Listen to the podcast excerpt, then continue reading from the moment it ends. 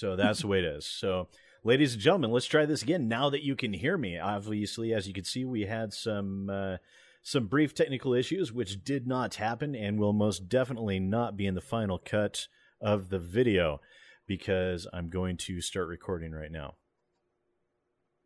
Actually, I'm not. That's causing a, my bandwidth to just murder itself. So I'll figure something else out. Anyways, this is the Procedurally Opinionated podcast. Again, my apologies for the technical difficulties we've faced so far, but we are here finally. And joining me, as always, is I am Patty Jack. Patty Jack, how are you doing today? I mean, I'm boxing up my entire house right now, but all in all, you know, could be worse, could be better. Probably gonna feel it tomorrow. I'm gonna move like furniture and things, so that's gonna be fun. Well, see, it's your fault for moving so far away. If you were just staying down in the general area where you were, I could have helped you. Like, see, I already moved once. Now I have to move again. So your point's invalid, and there's work out here. Well, that's that's the big difference. well, see, that's that's uh, that's that's your own fault for still. And also, I don't get snowed in in the winter. There's still like food available, so that's good. There is that. Uh, mm-hmm. Uh, you live in Canada, so there's no such thing as summer up there. I hear it's a, the Great White North is called it that way for a reason. I mean, it was 33 Celsius here today, so that's decently hot. It's enough to get a tan. I'm American. I don't know what that means. Yeah, what oh, is that American? Because I. What's that um, American? Is that hot? Is that cold? I don't know. Uh, let's see. That's that's thirty three C. So that's what high seventies Fahrenheit. Sure, let's go with that. You weirdos. Yes, thank you very much. Mm, and no we problem. actually uh, uh, have two guests joining us today. The first is Dandruff, who is a fellow YouTuber. Dandruff, how are you doing? Thanks for. I'm doing us. great. It's hot today. Yes, and yes, it is. hot. I was actually enjoying the coolness for the past few days, but I definitely decided to crank back up into the high thermal range to try and melt everyone away. Uh, yeah, I notice you you have this giant wall of games behind you. I'm a little. Oh, jealous. do I? Oh, well, uh, it's my hook. That's what I always tell people. It's what draws you in, and then you stay for me. All right. And of course, also joining us is a representative from Compulsion Games. This is, whoa, that's me bringing something up that should not be on that monitor. This is Sam Abbott, who is joining us from Compulsion Games. They are the designers of We Happy Few. Uh, some of you might remember that I did a video about We Happy Few not too long ago, and Sam reached out to me and was kind enough to want to discuss with us some of the particulars of the industry. So, Sam, thanks for joining us. I really do appreciate it. And how is your pleasure. weekend treating you so far? It's really good. I've had my first day off in weeks, so it's uh, it's great. It's great. Excellent. I, it's been so long since I've had a day off. I can't even remember what that's like anymore. But. Yeah, I, uh, I I know what you mean. So we are all here, and this is you know kind of a looser format podcast. We're a little rusty because this is uh, this this hasn't been a thing for quite a while, so it'll probably take us a little bit to get, get back into the groove of things. So bear with me if I'm a little awkward. I do apologize. It does take a little getting used to. But game... I based my entire channel around being awkward. Same so, here. No, it's worse. That was that was my slogan when I was starting out. I was the socially awkward gamer. And then I got rid of that because I was super cringy and terrible. So you know, All recognize right, well, my, my shortcomings, but I can bring it back if you want. No, okay. I'm not sure that would be a good idea. No. All right. Well, all good, right. Well, think about it. That, Get back to me. Good to know that I'm not too horrible off. I see we have Mello online in the chat as well. Hey, Mello, thanks for coming in. I appreciate it. That uh, a good guy. We've also got who?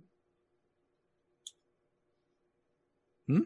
Oh, you so said Mello's a good guy. guy. I thought you yeah. said we've also got like we've also got what?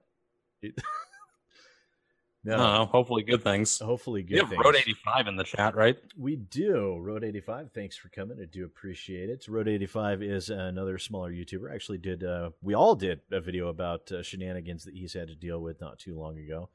So that's that's interesting. I actually uh, have some updates on that that I'll probably be talking with not on camera, but I'll probably be talking with you guys about it behind the scenes um, because I'm not quite sure how to handle that yet.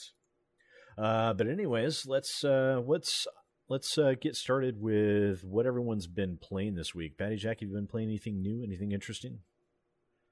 As far as new things go, like in the last week or so, not really. I've been working full time, but the week before that, because we didn't have a podcast for two months, so I feel like this is still new information, anyways. It's, it works. Cool. It works. Yeah. yeah. Okay. So I picked up Lawbreakers. That was something I was kind of iffy on getting.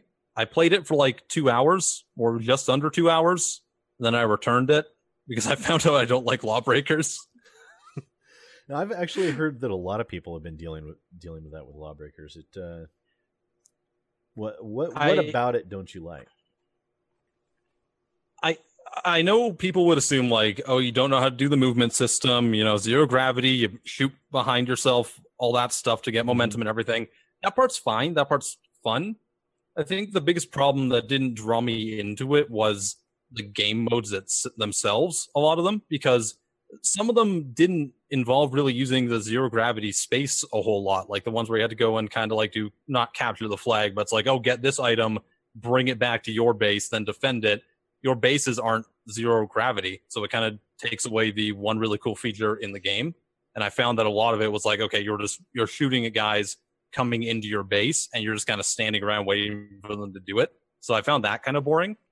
It it reminded me of like Unreal Tournament and everything, and I think that's totally great and it's got merit to it. But I decided that my money was probably better spent getting like the XCOM 2 expansion instead. Mm-hmm. It was just I, I feel like that's a it's kind of the quintessential like seven out of ten game. And granted, I've, I, I played it for less than two hours, so what do I know about it, right? That's just kind of the feeling numbers. I got from it after an hour or so. I hate numbers. You know, I hate the numbers. Oh, yeah. numbers can be useful sometimes, but it's got cool ideas. And I think it's kind of sad that it's not doing extremely well, but I don't think the marketing for it and everything helped because it was around for so long and everyone got so accustomed to it, they forgot when it released, if mm. that makes sense. Well, that happens a lot with because uh, that game was in uh, early access for a while, wasn't it? I don't think it was. was. They had a bunch no, of it was beta. Stuff. Oh, yeah, yeah. They had a ton of betas. It felt um, like an early access because the betas. Um, no, that's uh, see. I think uh, Sam, you'd probably be able to talk about uh, marketing and how an elongated marketing scheme could potentially hurt the visibility of your game, couldn't it? Yeah, potentially. I think so. I was talking, so game developer moment, but I was talking to Cliff the other week about this. Um, so he's the guy that designed um, Lawbreakers. So Lawbreakers is his baby, and he was actually saying he wasn't actually really sure whether he'd do the public beta thing again, um, which is really interesting. Um, I think because when you're making a game and you have sort of got something like a multiplayer game these days, it's very hard just to release a game and have it like not super highly tested. Um, if you have something like Overwatch, it had like tons of internal testing and closed betas and that sort of mm-hmm. thing. Um, most multiplayer games that are not from someone like Blizzard go the early access route these days. Um, so you've got pub pub battlegrounds, or sorry, player unknown battlegrounds right now. Um, uh, and you know, a lot of early access games work very, very well for multiplayer, but if they don't kick off, they die. So it's it's really it's really tough. I've seen a lot of games like where that happens, and it's really really sad for everybody involved. I was on that topic. I was recently looking at the game Days of War as well. I've covered that one in the past in the last couple of months, and I went back there and they've got that game's still in early access and it's like an online only FPS. They're planning to put bots in right now, but for the last couple of months, it's had about eight people playing it per day, and Ouch. it's yeah, and com- it's combinations of the developers kind of doing things that the community didn't like. They removed the ADS mechanics from the game, which is the what they stated was to make it more like a classic, um, I think of Defeat feel to it, which is totally fine. But they haven't really been communicating that properly, I don't think. And it's just kind of like driven the player base away. Then you get something like Day of Infamy that comes out and it just kind of like takes even more of the player base away and they got to do something because you can't even play the game right now, and it's kind of sad to see. And I'm worried that maybe like Lawbreakers will go that way too. Well, it's entirely possible. You know, it's that's one of those things where you get the the phenomenon like circling the drain. Is like the more players you lose, the the more you're going to lose when you're dealing with a multiplayer only environment like that. So it's it's just it starts this death spiral that's so hard. In most cases, it's impossible to recover from in that instance and that's actually kind of sad to see because at first you know that sounded it sounded like a really promising game and people were really enjoying it and i'm i'm surprised to see it die off so quickly i think it was really just day of defeat coming out that i mean day of infamy sorry coming out that really hurt it and kind of put the nail in the coffin for now at least and i don't know maybe sam can elaborate on this more but like when you release a game from early access as opposed to just releasing a game I feel like it probably has like a lesser impact than it would if you just like um, had an like a hype machine going for the game and then just released it outright. Like, do you kind of agree with that at all, or do you have any any thoughts to share? Sometimes, yeah. Sometimes, no. I mean, the the problem with all of this is that it's most of it's an art. It's not a science. You know, you can some games work really, really, really spectacularly well with you know different types of things. So um, Overwatch obviously is the big example of something with an open beta that worked really, really well. Was it an open beta or was it a closed beta? It's closed beta. Um, it's closed beta. Yeah. So that worked really, really well. Closed beta. Um, allowed it yeah. to be tested, and Blizzard polish and that sort of thing. That's really awesome. Um, Player Unknown Battlegrounds has done very, very well on early access. Probably would have done very, very well on full release as well. I don't know. Uh, had did extremely well, uh, and then everybody decided they hated it which was fair enough. Um, but it did very, very well in early access. But uh, you know, it's it, it's really hard to say because it, it, it's always different. Every game, it's never nothing ever releases the same way. Uh, any, It's not complete bullshit. any other games you've been playing that would caught your eye the past few weeks, or? Um, I mean, I've been playing a bit of Overwatch like I normally do. Um, a little bit of Elder Scrolls Online. I haven't actually checked out Overwatch since they just they just made some changes to Mercy, I believe. Yeah, they announced them. Um, I'm sure everyone knows about it, so I'm not going to go into super detail about it because you know people are probably sick of hearing people talk about Overwatch at this point, and that's totally fair. Basically, they made Mercy's Resurrect only like an activated ability instead of her ultimate, and now her ult- new ultimate is Valkyrie, and she basically becomes a Beyblade of death right now. So they're probably going to nerf that a little bit. But I've seen some incredible gifs on the subreddit and stuff, so that's interesting. It's yeah, Yeah, there's well, going to be further changes coming to her, definitely. I guess I'll main Mercy for a few weeks. And She, she can team white people. It's kind of stupid. I saw the Wow, one of really? Ana giving her. The, it was a cartoon of Ana giving her her special, and then just Mercy just runs in and slaughters That's what's been everything. going on. Team There's- kill. Yeah, there's glitches in it too. Like if Ana sleeps Mercy while she's in Valkyrie mode, she can still fly around and stuff. It's Ah, it's kind of Wow. terrifying. Yeah. Wow, all right, yeah, I'm definitely gonna have to check check that out. Uh, Dandruff, what about you? Any playing any games recently that it, it caught your eye or? Uh, I've basically been playing PUBG for the last two weeks straight, but before that, I played a little indie game called Kingdoms and Castles, My which I had my eye on for quite some time. what? it's fun. I like it. Uh, uh, I'd rather talk about Kingdoms and Castles because everybody knows PUBG at this point. Okay, Kingdoms and Castles. What what what is this thing? I haven't even heard of this actually. I don't know what it is. Yeah, I'm interested. It's a town building simulation, you know, um, town builder survival kind of thing. It's banished, but with combat. That sounds good. Yeah, Uh, Yeah. it's rough. It's really, really rough. I, I really want to like it. I've I've known about it since February or so, and I I played it. Um, I do enjoy it, but I encounter a bug that completely breaks the game, and so it, I just kind of stopped having fun with it. I'm not sure if they've updated it since then either, since its launch. So is it in early access or No, and that's the thing is I thought it, it absolutely feels like an early access game, and it's not. And that's the scary part. It's only ten dollars, but ten dollars doesn't mean that you're allowed to have a game breaking bug in your thing. No. Yeah, that I should mean, probably be addressed. I mean, to, to my mind, you know, if you release a feature complete product, it should be, you know, feature complete. That that should be a thing. or you should fix it. Cough XCOM 2 cough. Yeah. And if you've ever played a builder like um, Stonehearth uh, or like um, RimWorld or something, there's different jobs for different people, and each of the facilities uh, handles these jobs. Well, I'm only able to give one person in that per thing, and it just kind of glitches out, even if it t- requires multiple people, and it just kind of strangles your city. And it saving and loading doesn't fix it. Nothing fixes it. You just have to start over. But oh. other than that, it's a great little indie game. If you like town building, you like management.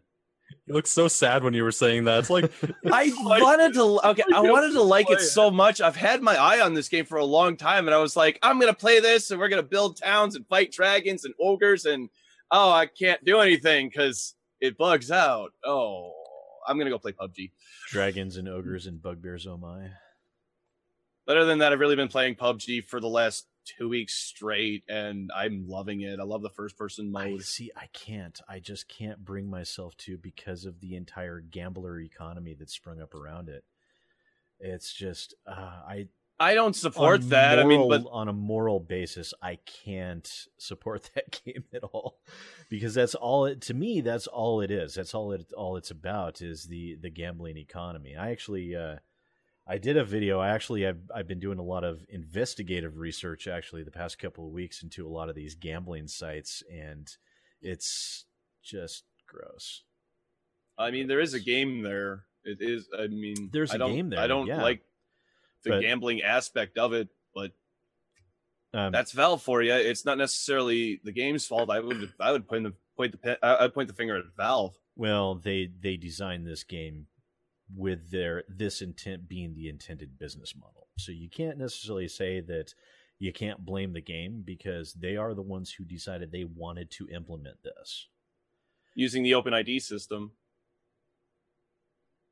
still they still Hmm. willingly decided to implement a business model that catered to a gambler culture that is it focuses specifically It's- towards underage people I, I think it's both really.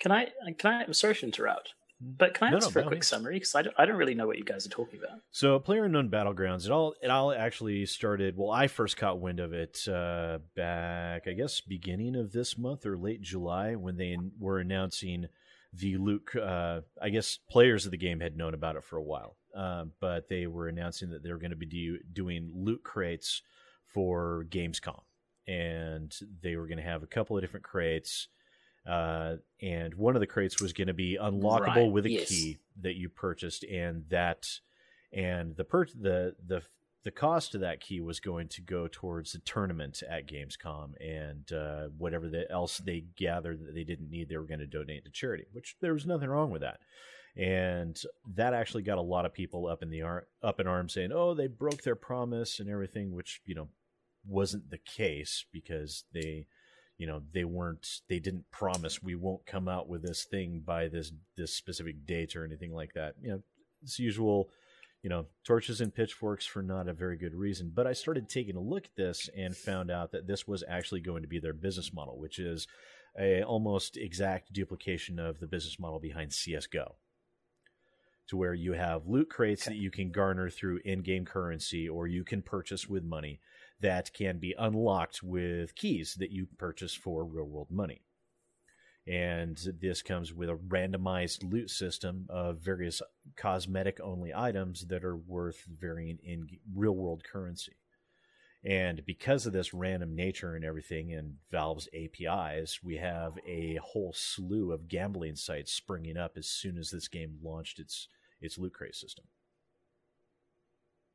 Okay, so it's very similar to pretty much all of the other.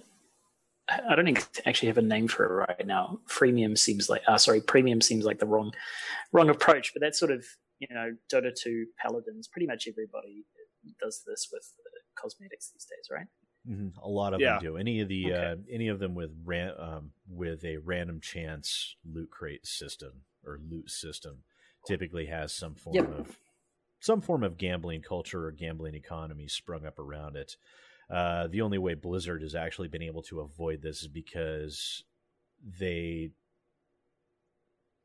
eh, well, it's a bit more complicated, but it doesn't really provide anything. They don't allow direct APIs in or anything like that. Same so, with okay, Psyonix so, and Rocket League. Yeah. So it's internal to the game only. It's not um, right. It's not like you can sell stuff on the marketplace afterwards. Okay. Right, but with Valve's market and everything with this game, it's it's just created a feeding frenzy right now, and it's been uh, very abhorrent to someone like me. As I, maybe I'm a little gun shy after seeing the whole thing with the CS:GO and the CS:GO Lotto scandal and all that with uh, TmarTn and Pro Syndicate and and all of them and uh, the sheer number of 13 year olds and 13 to 17 that they were targeting and lying to their own viewer base. You know so obviously i'm going to be automatically just hands off with anything like that but you know i just i don't like the business model in general. I think it's to me I, it feels extremely dishonest. Well it is. But um I don't know. I, don't, I, I know you're not really saying you have an aversion to the people who are playing the game, but it's still it's still a fun game. To me, see, to me, it's not even that fun of a game. To be honest, it feels to me more like well, that's Twitch, just the Twitch flavor of the week. A bunch of Twitch gamers have streamed it, and you know, you get a bunch of uh, pro FPS gamers that can make you know paint drying look interesting because they're you know ungodly quick reflexes and accuracy, and pretty soon a lot of people start trying to play it too and it spreads. I i'd say it's probably the the most fun kind of battle royale game i've played. And i'm not saying i've been enamored with it. I played maybe like 15 hours of it or so. Most of that was with groups and people who knew what they were doing in the game so that really does like enhance your experience obviously. But i think the part that i enjoy about it is that it at least mostly works. Whereas, you know, like a game like DayZ, the Arma 3 mods and everything, you know, they had a lot of issues with them, and those really got in the way of my enjoyment. And it this one does too. But it, it just seems to work slightly better. It's the first one to really do something well. Like even the culling, which was another game I played back when it first released and everything, it was it had a bit less to it, and there was more game breaking stuff going on. And again, there's tons in player unknowns as well. But I, I, just feel like it's got a little bit something extra to it, and that's it. Just clicks with me a little bit more. I'm still by no means incredibly enamored by it, though. Okay, that's fair. Um, I see that's that that is another thing you said there that I I tend to have a problem with a lot of games is because I like it better because it works better and that's that that's something that well, always I mean, puzzles my that that puzzles me. It does. How many games do are do we suffer through that is com- that are completely broken messes that actually having a game function correctly is a legitimate feature now. It seems like. Yeah, and I mean, thankfully, most of the ones that don't work correctly are still in early access, so they have at least some sort of wall to, you know, like for lack of a better term, hide behind. Um, but yeah, it is kind of sad, but that doesn't mean it's just me saying like as opposed to the other things i've played i think this one just is a little bit more enjoyable because it's more like a real video game. And that is kind of sad but it's not to discount the enjoyment that i can get from it. Mm-hmm. that's fair. Um, sam what about you? Any new or interesting games that you've been taking out or you just been working nose to the grindstone? Um it's not new but it's new for me. And i played um, gta 5 a little bit yesterday and today and um, that game is a technical masterpiece. It is knowing what I know about uh, like open world, and of course our game's procedurally generated, so it's very different. Mm-hmm. Um, and it, like it's sort of being procedurally generated, we can't do a lot of what things like GTA Five do. Like they bake in and pre-compute a lot of stuff that we just can't do. But gosh, is it a masterpiece? I look at it and I just think this is this is just such an incredible simulation. It's really, really great. And um, I don't really know what's happening with the story or various other things. I don't even know what people like about GTA 5 anymore. But I know it's great. It's it's just so very well made. It's uh Rockstar may destroy their developers' lives um, and and otherwise make themselves a nuisance. But uh, God, they make a really polished game. It's really it's really impressive. Yeah, they really did. That was uh, that was one of those game, few games in the world where I never actually played very much of it, and I wish I did because what I saw there was really interesting. Uh, the only drawback I had was the whole driving mechanic, which I just, mm-hmm. for some reason, the driving is just you have to twitch to the left and the right fifty thousand times, and it drives me insane. You never played GTA 4. No, I did Ooh. not. I did not. Oh, you never played GTA 4. Oh god. Would you like a bathtub with butter for wheels? Oh. And then call it a motorcycle. Goody. yeah, now I'm really glad yeah. I never played it. GTA 4, like, cause you know you're like, yeah, you got to turn really tight. No, GTA 4 is like, okay, let's turn. That's really bad. Uh, I like I like the driving in five a lot. I think the only better driving was in San Andreas. Really? Okay. Yeah, San Andreas. Everything about San Andreas is like nailed down. So I was sitting there thinking, I mean, like, maybe than... if I got myself a wheel, so I could actually drive it, maybe it would be better for me then. But I've I've got one. It's great. Do you? Does it work well? Yeah, yeah. I've used it for uh, American Truck Simulator. Love it. Interesting. Maybe I will pick. I also do the three wide monitors. Everything is so yeah, great. I've uh, I've got three. I'm three deep here. I'm, I'm almost thinking that I might have to double up and go six. Three bottom, three top. Oh, I need a fourth. have enough real estate. I've talked to the wife. I'm gonna get a. I'm gonna get a four monitor stand at one point. Until like two weeks ago, I was getting by with one after like three years of only having one, and I just got my second one. How did and I you get, survive?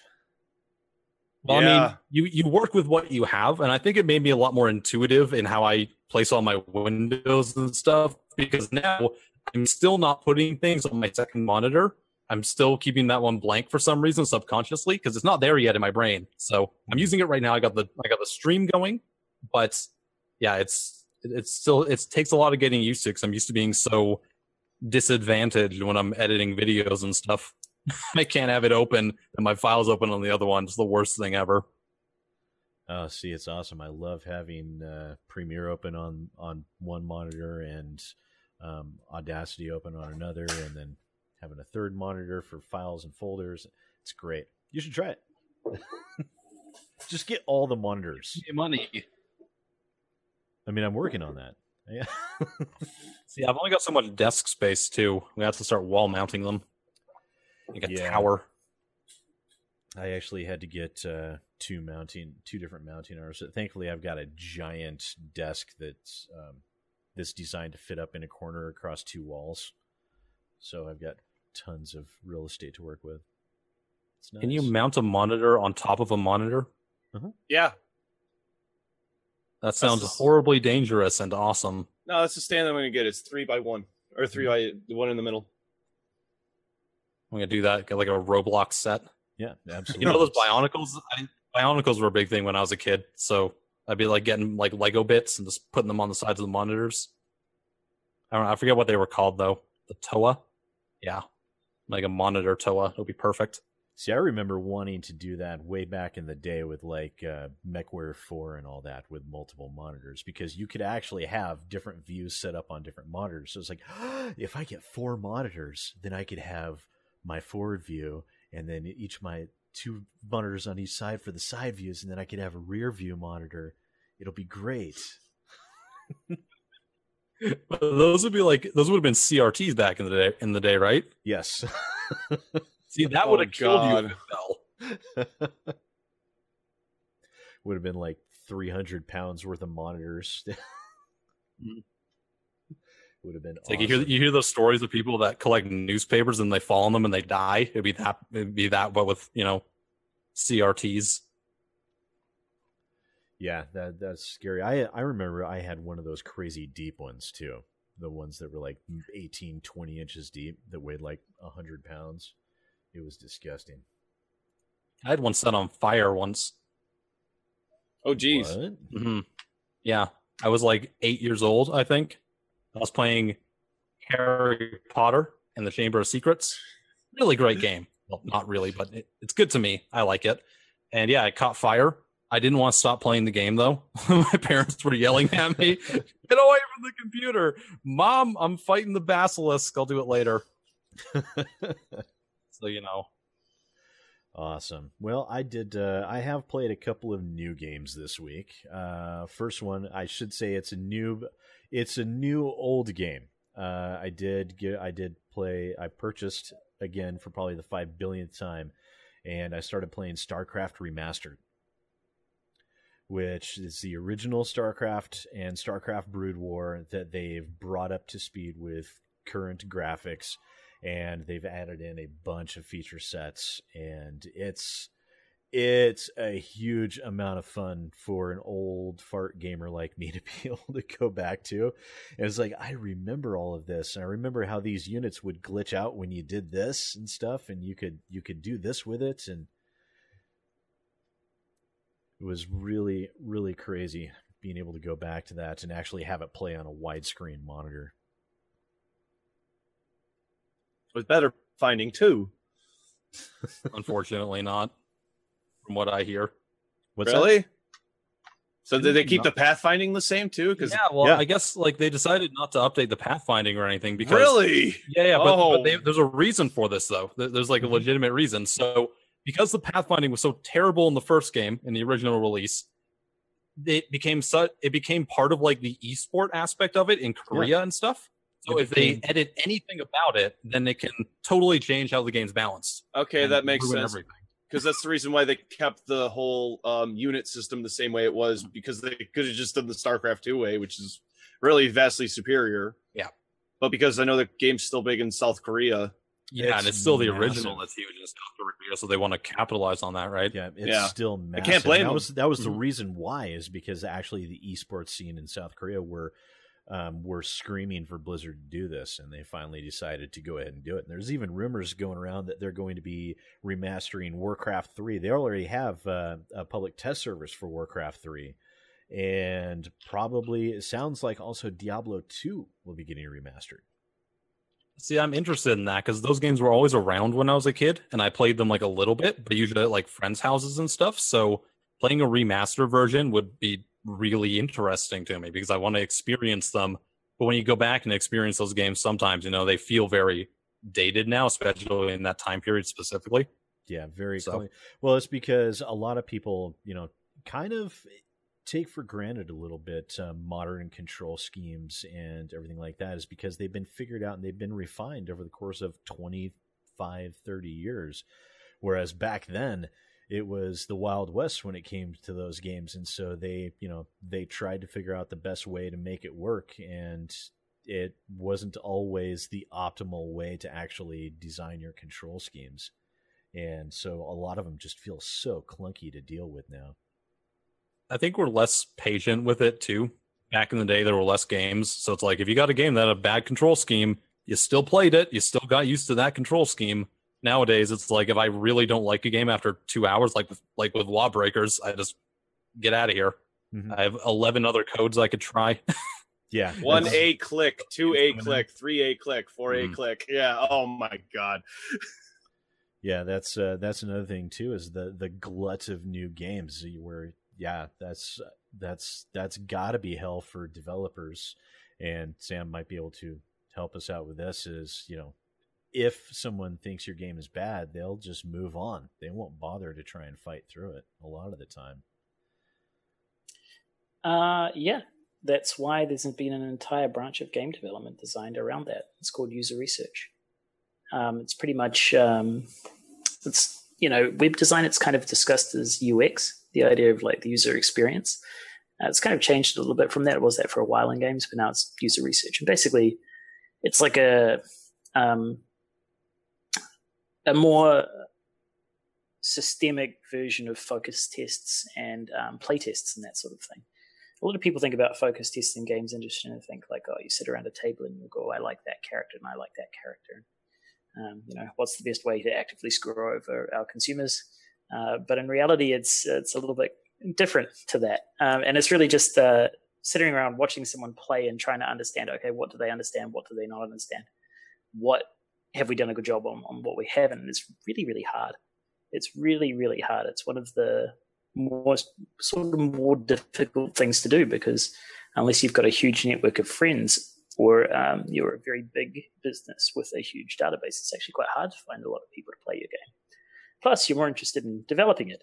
So you sit there, develop it all the time, and then maybe you know a couple of months will go past before you've had a playtest on something. Um, so it's really it's really interesting how much you do that, and it's all because of that. It's because really, a people make very quick decisions these days, as you say. Like you can you can piss off after two hours. If a game has really mortally offended you, you'll probably negative review, refund it, and off you go. Um, you then have um, many other players who haven't played games like all of us here have. So we have people that say, "Hey, hello, I'd like to buy your game," and we'd say, "Oh, that's that's nice. You're emailing us to ask us that. That's an interesting question." Uh, well, you have to buy the game through Steam. Steam, what's Steam? Okay, Steam is a Steam is a uh, how do you how do you describe Steam? Steam is an online place where you go to buy video games. Um, uh, uh, okay, so yeah, you go, you download it. Okay, and what do I do then? Uh, when you go in a store, do you have a console, um, sir, ma'am? No. Uh, okay. Yep. Uh, are you running a Mac?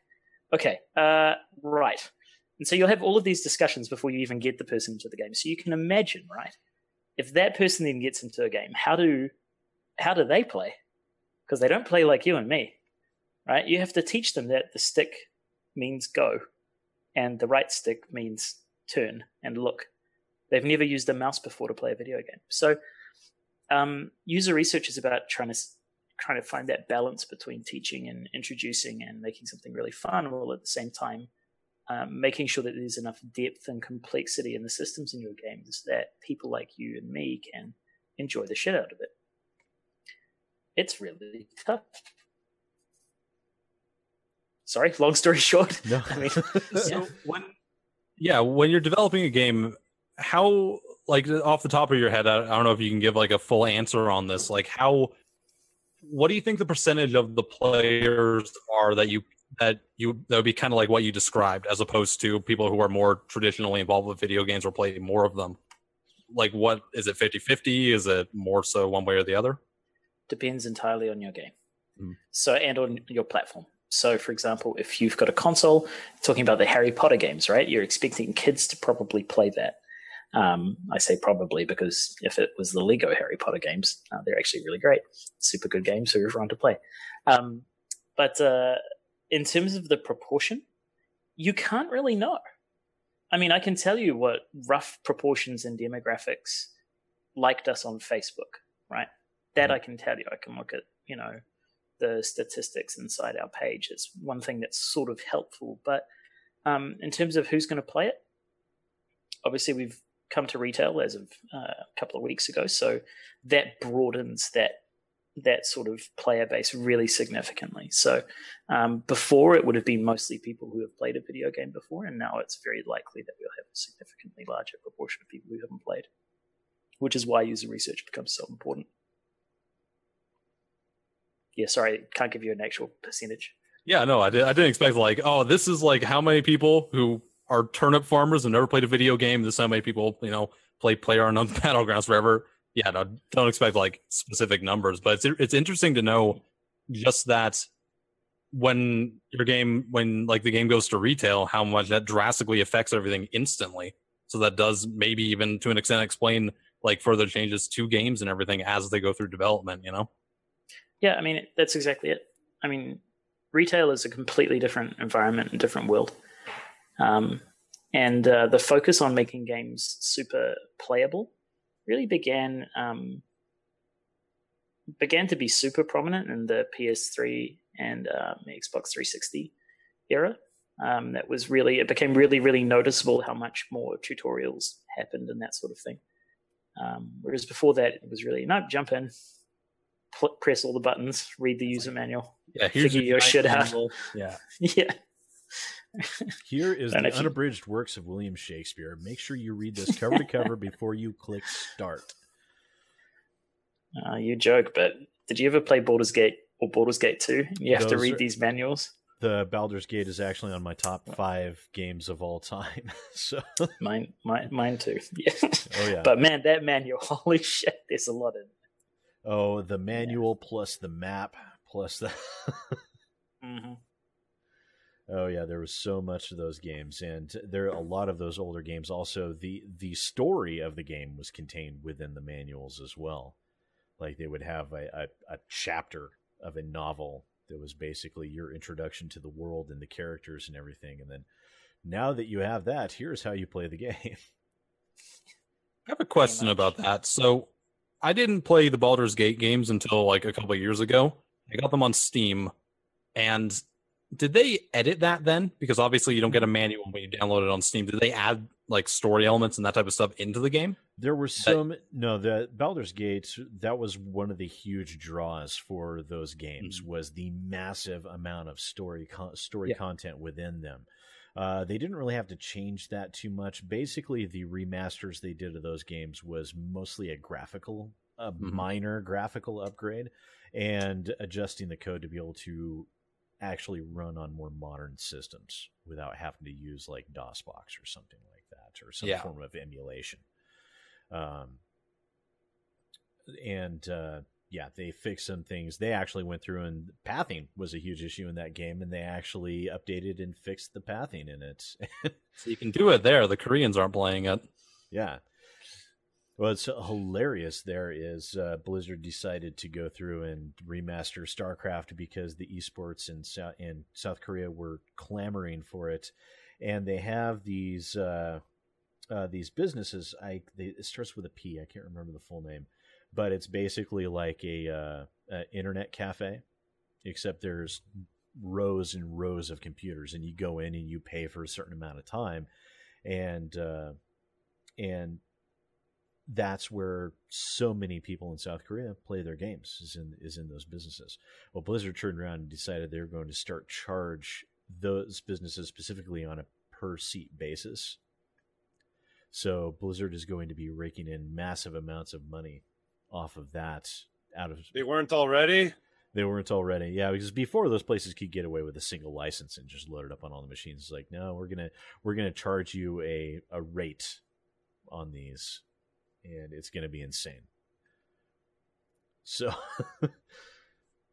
so that's a thing. Yeah, I was actually thinking about doing a story about that, but I, I, not sure I'd be able to get enough adequate information considering it's on the other side of the world.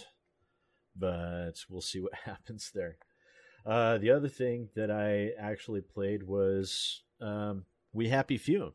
I actually dived back into that a little bit, and because I decided, you know, Sam was kind enough to give us a fair shake and come on the show here. I decided I, I it would be inappropriate of me to not do the same and at least give his game a fair go, even though you know the the style of survival elements that you see in this game and a lot of other games is not really my forte.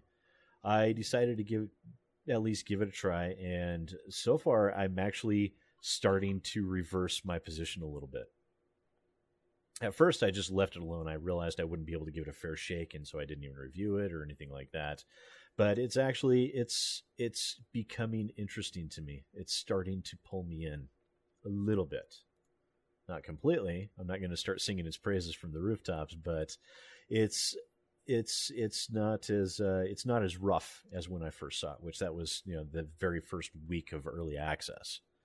Um, so Sam, may, would you maybe take a few moments to explain some of the changes that have been made there over the course of the early access and and what what people can expect to find within that game? Because I know um, you could do it a lot better than I could at this point.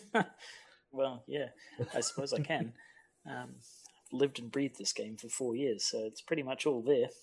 Um, so the main thing is um, the main thing that we've done, and I guess there's two big things that we've done in the last year in terms of very broad categories. One is respond to user feedback, and the other is build a lot of content.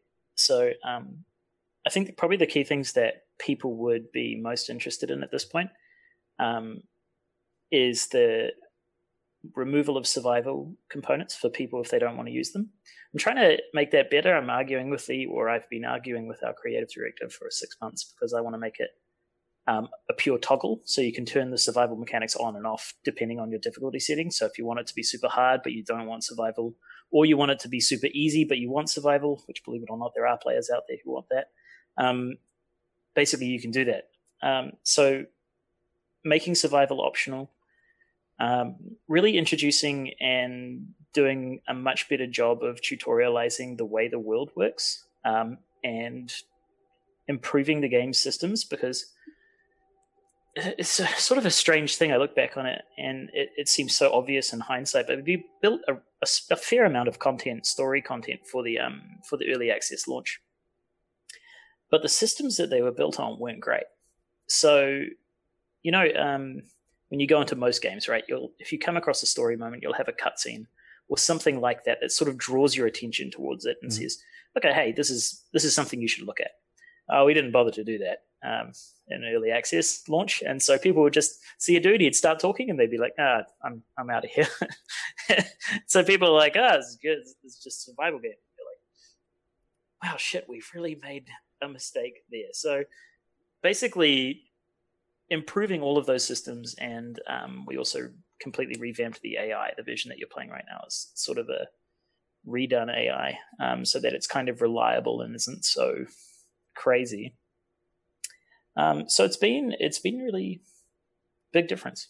Yeah, it's sorry, it's very hard to recap. Um, no, written, that's perfectly. I've fine. written no, pages of patch notes. Uh, it's like I'm I'm sure. Well, you commented on the video that I posted, so I'm sure you saw it. I I I had stated that it felt like a very Bioshock esque style art design, and and that really pulled me in. But yeah, those initial survival elements really kind of pushed me away. It's interesting to see because you don't see that very often where games developers will include something like that to where you can have a toggle. Well, I want survival elements on or off, or I want permadeath on or off, or anything like that. And that's, I think, what you were doing there from a critic standpoint is phenomenal. Being able to let people kind of tailor their experience a bit more towards what they want to get out of the game. And that's that seems to be exceedingly rare in in games to see that level of player agency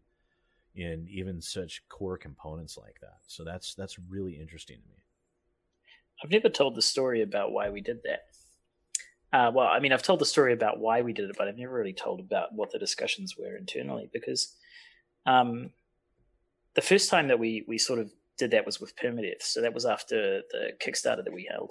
And we had a whole bunch of feedback, and people said, listen, permadeath's it's really cool, but I love the art style and I don't play hardcore games. So permadeath for them meant that they could literally never get past the first 15 minutes of the game. And so we were presented with this sort of big shock and awareness that actually what we were trying to do was going to was going to be a disaster. Um, and so we really had to give people the option there. And the thing is, when we were talking about it, we, we were just like, well, why don't we just make it optional? Um, and again, uh, creative director and I had a had a had a fairly long discussion about this for a long time, uh, and in the end, we decided, well, look, we'll try it, and if it doesn't if it doesn't work, we'll just I'll just figure out another solution.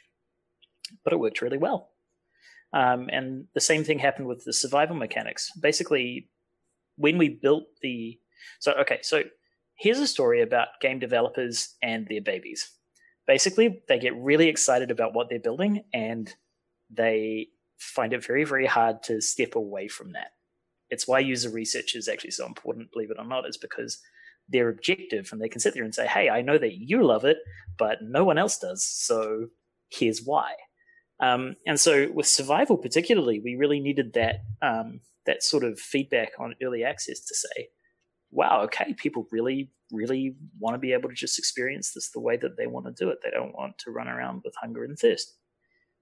And so we looked very seriously at it, and I said, well, look, guys, why can't we just turn it off? And so I got the designer's response was, well, you're removing the core loop of the game. And I said, well, are we? I mean, the survival mechanics are there, but really the sort of the core things that people do in the game are the, you know, the stealth and the combat, and most importantly, the social conformity. And then we have a story layer on top, and it really feels like that's quite a lot of game already. So, um, in the end, we we went down the same path and said, you know what, we're going to give this a go. And so we came up with the whole playstyles solution, which I think was uh, a good start, but not quite there yet. Um, so there you are. It's not like uh, it, it's not like we came in with a grand vision to give people a lot of options. Um, we came in basically just wanting to do a good job, and then realizing, you know what, we can probably make these changes and see what happens. It's been surprisingly good. Hmm. Yeah, I think uh, I think even just giving people the choice is is a very large. It's actually a very large departure from what you see in most games, even. As most of the time, people will see, well, this is the mechanic of the game, so you're either gonna you're either gonna deal with it or move on and play something else. I don't care. So it's it's really nice to see that that level of attention being paid to it. Um, that said, though, a lot of people, as again, as everyone knows, a lot of people have been up in arms over the whole deal with Gearbox, um, mm-hmm. and a lot of the the mainstreamification of the game that people have been seeing with bringing Gearbox on. Uh, yeah, I know that you wanted to discuss that specifically as to what as to what's actually going on there, and I know there's some misconceptions and probably some misconceptions and misperceptions that I had as well on that. Uh, so so far, you brought on Gearbox, and that uh, I know we probably don't need to get into the whole exact reasons behind it. A lot of people have speculated that it was to you know finance the rest of the game, which I didn't even think that was true. I figured it was probably to help you guys bring it to console. Um, and along with that, there seems to be a lot of caveats that were brought on, like uh, uh, like the uh, the price um, the price matching across the board, so the pre-orders could begin selling, and mm. and everything else involved with that. Uh, you what what did you what specifically did you want to discuss in that regard? Um, I'm not. I don't necessarily think I was really here to talk about that.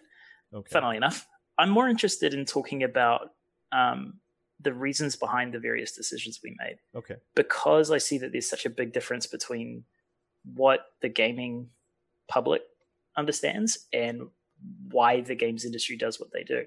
So I can talk about all of it. Um, I can run through and give you all the examples. And, you know, really cover all those points really, really briefly, and you can ask me whatever you want. It's really, if you want to do that. Sure. Yeah. So, um, where to start? So, basically, a year ago, um, after we'd launched early access, and after we realized, okay, we're going to have to, we're going to have to really, I think, do something to sort of address this desire for more story. Um, we got approached by Gearbox and they said, "Hey, do you want to come down to um, do you want to come down to Texas?" And at this stage, we had no idea what they wanted to talk to us about. It was kind of weird. We actually thought maybe they wanted to buy us out at that point. Um, it's very strange, very strange thing. But Gearbox had just started up a studio in Quebec, which is near us in Montreal, and we thought, oh, maybe there's maybe they see something. There's some similarities between We Happy Few art and Borderlands or something like that.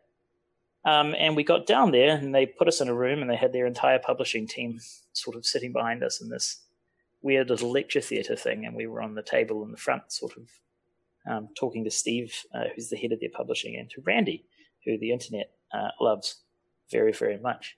Um, and uh, they said, "Hey, listen, we want to we want to publish your game," and we were like, "You're a publisher?" And so this is sort of an awkward, awkward introduction discussion.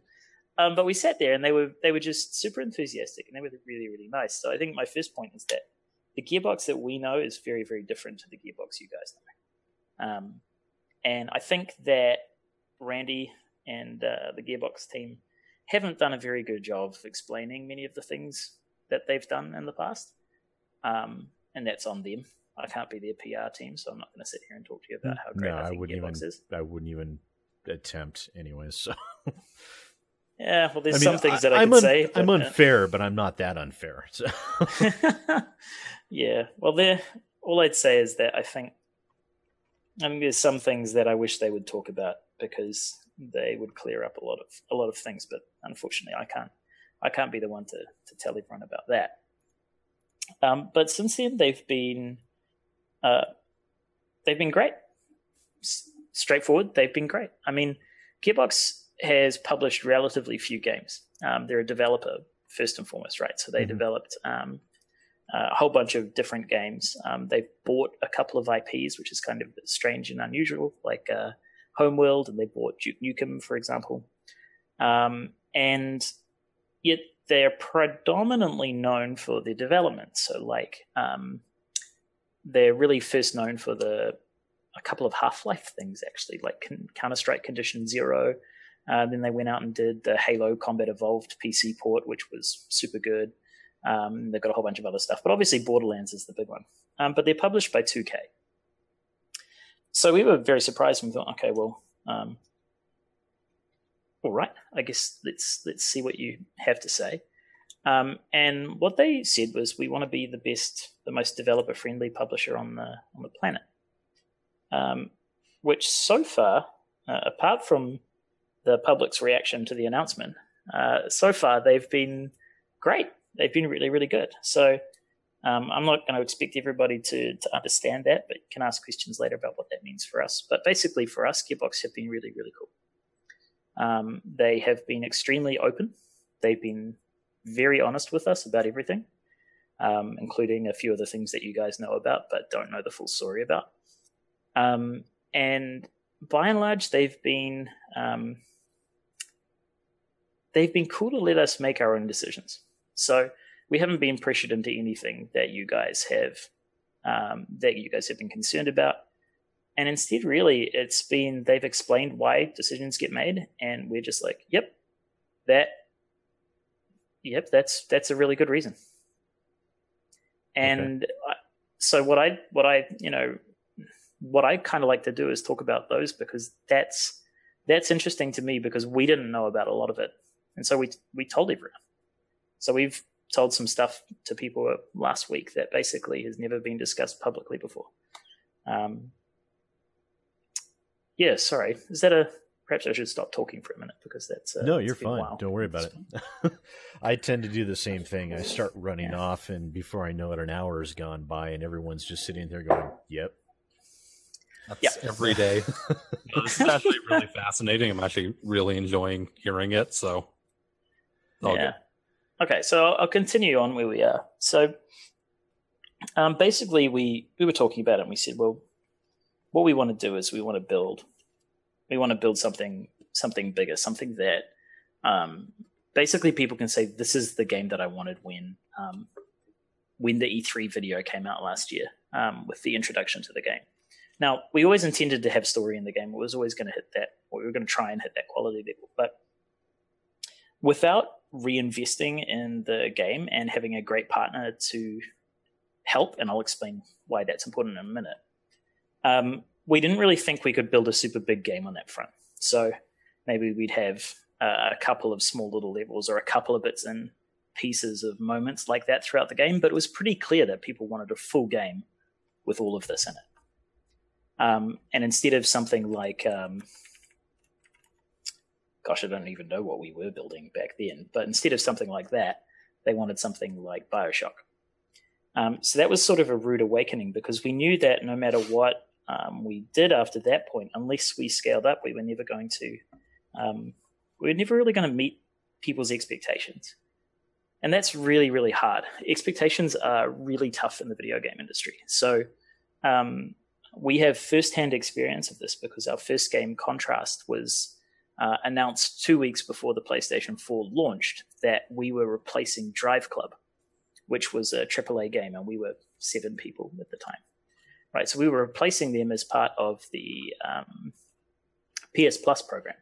So we were going to be a free game on the launch of the PlayStation 4, which was fantastic for exposure. But at the same time, everybody was like, "Oh my god, this game must be amazing!" And we're like, "Ah, well, it's a three-hour game about shadow platforming, and uh, it's an imaginary friend, and there's seven of us, right? like we're doing our best, but really, this is a this is going to be something. And of course, expectations were were not met. Uh, and you know, we also launched pretty rough. Console launch was was tough. Honestly, it was tough. Um, but we patched out the game for you know within two weeks, and it was all it's all fine.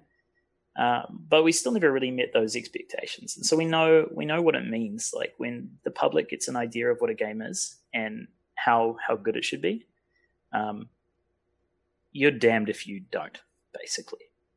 So that's really that's really why we decided to reinvest. What we did was we took took all of the money that we've made in early access, so every every dollar basically. Uh, there's a little bit that we kept aside, um, but the vast majority of it we reinvested back into the game, and we also sourced private funding. So we way more than doubled the production budget. Now, here's the tricky thing about the games business: if you invest a ton of money into a game, uh, if you don't market it, you're not you're probably not going to make that money back. It's very very risky. It's mm-hmm. why when you have um, big games like say Assassin's Creed, fifty percent of the budget will be on development and fifty percent will be on marketing. Um, it's so that people know about it, so that people buy it, and fundamentally, it's so that they make their money back. Uh, because it's a huge risk um, when you're investing in our case, north of $10 million across the whole project now. Like it's very, it's a very significant sum. The kind of sums that I deal with now. And I think I'm still concerned about spending $15 on a beer. You know, I feel like yeah. that's too much, you know, and your, your perception of money just goes out the, out the window. It's absolutely bananas. Um, so you're talking about these sorts of sums and the reality is we knew that we we knew that we just weren't going to be able to do that on our own. Um, at this point, we had two people involved in marketing of the game, and that was me and uh, our community manager, who's been long suffering having to work with me for two years now. So, um, so basically, we had the two of us, and you, you, once you're dealing with that kind of money, you just can't. It's irresponsible. You can't. You need somebody who's a professional to do it. Um, so that's why when Gearbox came, it was it was sort of the right time because we've been thinking about doing this, and they said, "Well, we're willing to help on the marketing front," um, and they are investing uh, into the whole project as a whole, but they're not investing development funding. Right. So they don't actually give us any money at any point, but they do help out with things like QA. Um, their user research team is pretty interesting and pretty cool. Um, and then they help with the marketing and the various other things that need to be done, like submissions and ratings and localization and all that sort of thing. Uh, and in the end, we we sort of came up with this deal, which we felt was very fair, very very fair. We've seen a lot of deals, and this is very reasonable. Um, a lot of the time, publisher I could talk for hours about publisher developer relationships and how they work. But basically, if you guys come if you come in as equals, it works really well. If you come in with one side having a significant uh, imbalance of power, um, in terms of you know you're just telling the other side what to do it, it it doesn't work very well and it leads to a bunch of problems and the one thing i will say that's probably breaching all sorts of confidentiality is that that's one of the reasons why aliens colonial marines was a very difficult project. Uh, one publisher five developers. Now i don't need to tell you that Border, that gearbox was only one of those. I'm not going to tell you anything else but just saying. Um, so you have to have this like really good meeting of minds and sorry that's a rubbish term. You've really got to have this balance in the partnership. Um, and so far that's what it's been. It's been really good. Um, and so the discussion became okay well we think if you guys are this big um, we think you're going to be able to go to retail and so they said that to us and we thought shit we hadn't really considered that but it makes sense because the game is going to be big. We're reinvesting. Um, it is the most likely for us to make our money back. If we branch out to retail, that's not just going up to 60 bucks, right? That's a part of it, but it's also that the size of the market increases hugely. Um, and it's a very big part, like it's a huge number of players who are going to be interested in the game, right? People that like Bioshock, a lot of them play on retail. And in the end, try as we might for four goddamn years, we're making we're basically making Bioshock now, which is really awful. Uh, but um, we're we don't. God, we never tried to. We really didn't. um, and yeah, I, I, could, I could tell. Could tell from the the progression of the game that uh, that was definitely a route that uh, you weren't necessarily wanting to go down, but you know, it's uh, to a lot of people. I think that seemed like the natural conclusion is uh, to go more that uh, that story focused route like that. Um, hmm. With part of this though, with uh, with with bringing on the publisher, one of the largest complaints that I saw, and one of the big things that I brought up and discussed was the the doubling of the price on Steam, the the raising mm-hmm. it from from thirty. It's actually it's at fifty right. It's discounted right now to fifty or fifty one dollars. No, that's the that's the retail price is fifty one. Okay. Um, yeah, it's that, it's discounted. No, you know. Well, I'm. Please see my air quotes. Yeah. Um, it's discounted it's, in the sense that there are there are it would say sixty and with fifteen percent off right now if we could, but we can't. What what why so, is that, if I may ask? That seems a little well, odd. It is a little odd. Um, and basically, Valve has the opinion that um, that it is illegal in certain parts of the market to increase the price and then immediately discount it at the same time. Now, they're actually pretty fair, right? Because what they're trying to do is prevent the situation where, oh, the Steam sale's coming up. Oh, I'm going to increase the price of my game from 60 bucks up to 70 bucks and discount it back down, discount it back down to 60 bucks for the time period of the sale. And then when it's over, mysteriously, you go back to just a regular $60 price, right? So that's what they're trying to combat with that, and it's pretty legitimate. Uh, in our case, it doesn't really work, but you know, you play the hand you're dealt. Um, but you you wanted to ask about the sixty dollar price point, correct? Uh, specifically, right? Mm-hmm. Yeah, that was that was implemented for price parity. Now, was I correct in assuming that was for the consoles, uh, or specifically that that was a uh, requirement uh, for price parity, or or how does that work with that? basically the way that works. So yes, you are. Uh, yes, you are right. The prices do need to be consistent. Um, they're basically the idea is that if you sell at disparate prices across different stores, then it basically stores don't like that because it gives consumers reasons to buy elsewhere. Mm-hmm. Now, that's why you see typically a pretty consistent price across all stores, whether it's um, you know Steam or Good Old Games or the Humble Store um, or Origin or UPlay or whatever that's going. And then you also see it in the retail. You see it in Amazon, um, places like that. Now, um, game companies and publishers don't control uh, discounts. That's just not what. Well, you can. You do on Steam, and you can work with like first parties and that sort of thing. But it's one of the one of the basic retail laws is that um, you cannot set you cannot set uh, specific discounts and you can't withhold discounting on retail stores. Main reason for that is when you buy basically the way retail works is that you buy in a ton of stuff, right? And then you've got to sell it off. If you don't allow them to discount, then if the game doesn't sell, then they can't discount and can't get rid of their product. So it's super pain in the ass. And that applies across games, t-shirts, CDs, literally, literally everything. It's sort of a a law of retail before video games were invented. So that's the main reason. Um, there have been examples where where people have got or done different things. So I think The Witcher. Someone was telling me that The Witcher was different, and they had different prices for PC and um, console, and that's the reason why it was different.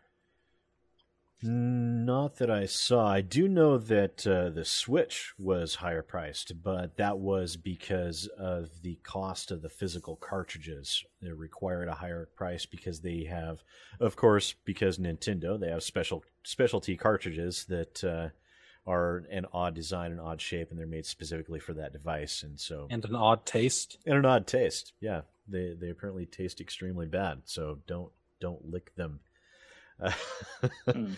um, so I do know that uh, games, as a general rule, on the Switch are more expensive because of that reason. Yeah, there's actually there's a ton of stuff like that that you guys don't know about, and I can't tell you, and I wish I could. Um, some of those reasons relate to, for example, we could talk about the collector's box and why it's the price that it is for various reasons there are things about that that I can't tell you um, today. Like I can tell you a lot of stuff, but I like I can't tell you that. So there's a whole bunch of different things that have developed over the industry over 20 years that you just can't get around. Um, and certainly we can't. Maybe if we get to the sides of uh, Blizzard or 2K or um, somebody else, but even Gearbox can't argue that stuff. Okay. Um, but speaking of the collector's edition, that was another point. That was another one of those sticking points. Was the fact of the the hundred and fifty dollar collector's edition bundle that did not come with a copy of the game. Mm-hmm. Um, so, what was the reasoning behind that? So, um, I'll start with the positive reasoning. Okay. So, what we wanted to do with the collector's box, um, I'm going to call it a collector's box because we don't call it a collector's edition. It's semantics, but it is a big difference because to me, a collector's edition includes the game. And if mm-hmm. you don't have a game in it, you shouldn't call it a collector's edition. Now, we don't.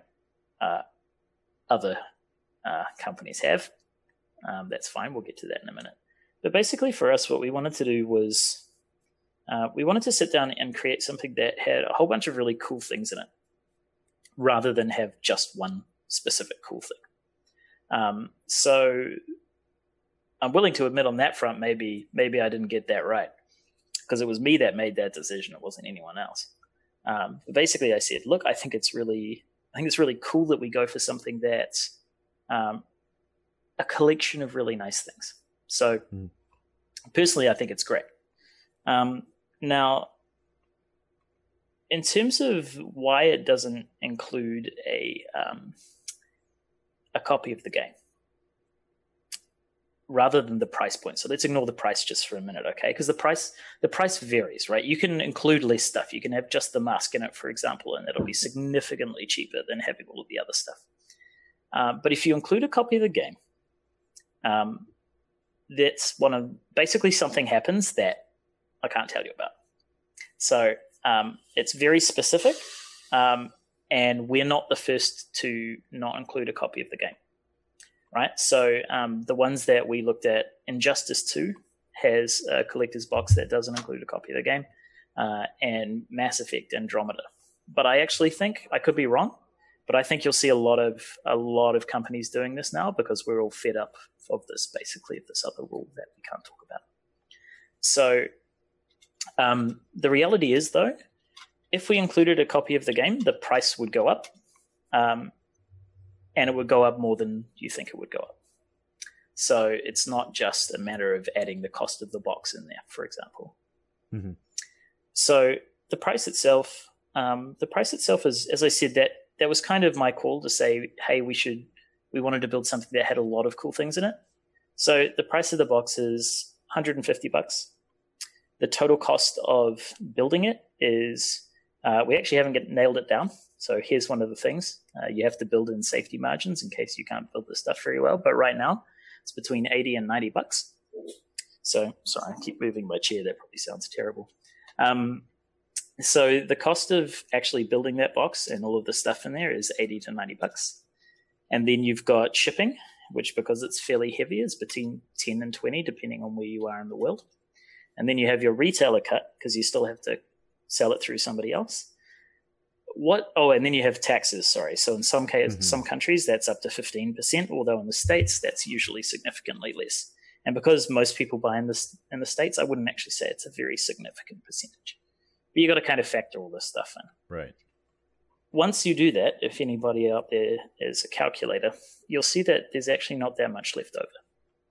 And you'll see that the vast majority of the cost of this is related to um, actually building the stuff itself. So that's where I'm saying, hey, maybe I got that wrong. Maybe maybe we should have not been quite so ambitious. Maybe we should have built something that had just the mask, for example, um, and maybe that was going to be.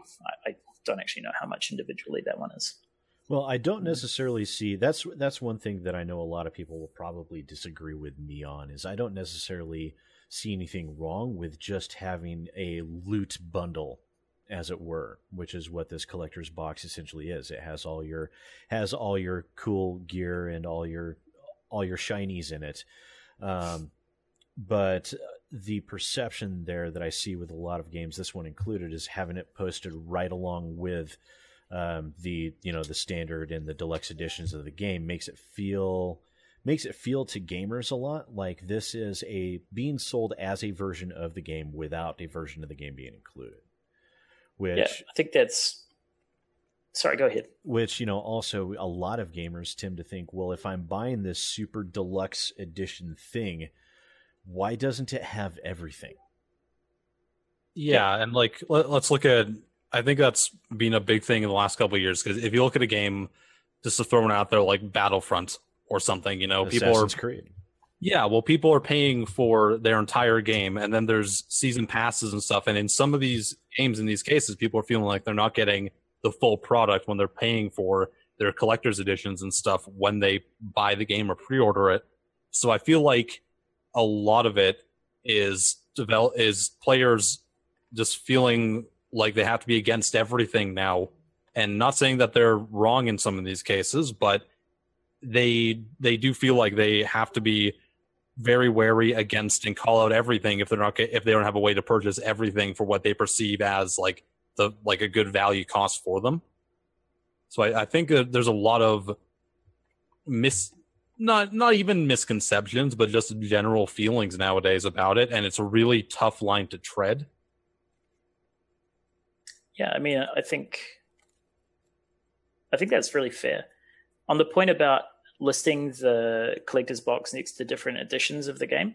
Yeah, I can understand that. Um, we we agree, and so we we actually um, started work last week on redesigning our website so that that doesn't happen anymore.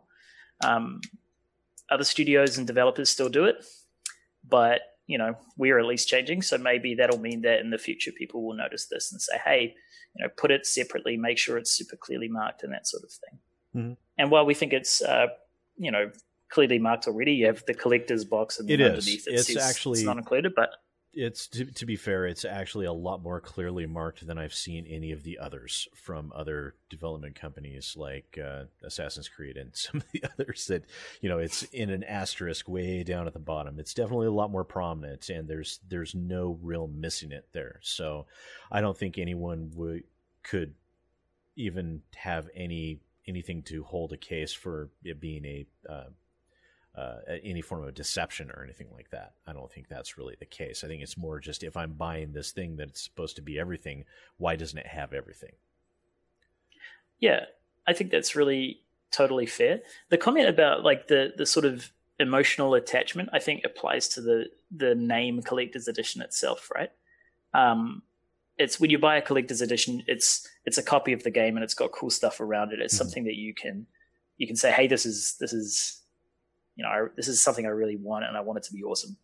Um, and so we're changing the name as well. So we're not going to call it that. Um, we haven't got a name. Our writer came up with some some stuff that I think is kind of a bit weird, but we'll figure something out. But I think that's a really good point, and I think that is something that the industry could say, "Hey, yeah, yeah, you know, we agree." Like instead of just saying, "Hey," like for example, the the, the Mass Effect one says collect. I think it says collectors. What does it say? I'm gonna I believe I I can't even remember that one was yeah that was that was a weird one. I stayed very far away from anything to do with collectors and Mass Effects. yeah, well, I mean, it, it's interesting to us because yeah, they call it the collector's edition, mm-hmm. um, and it's got this nomad, which is I guess what they called the Mako and Mass Effect Andromeda. I don't know. I never yeah, they it. had two um, collector's um, editions, one for a hundred and Oh wait, no, they had three. They had one for a hundred, one for 160, one for 200. Yeah, so that's that's probably where you see the addition of the game price going mm-hmm. up and up and up. That's just adding them in well, like no, that. But um, that actually, even the two hundred dollar one, I believe, did not include a copy of the game. Yeah, game not included. Holy shit! Huh. Well, at least we're not Bioware. Yeah, and mean. you actually there's actually a lot more stuff in yours than Bioware's. Uh, that was basically just a giant nomad and I think an art book or something else, uh, and that was about it. Yeah, and I mean it's the truth is, uh, I mean I think it's important to just brand it as something different. So if you want to make a classic collector's edition, everybody knows what it is. People don't. Um, you know, we you shouldn't change that sort of thing. So I think that's a, that's a mistake, and you can fix that. Um, Here's a question. The, oh yeah.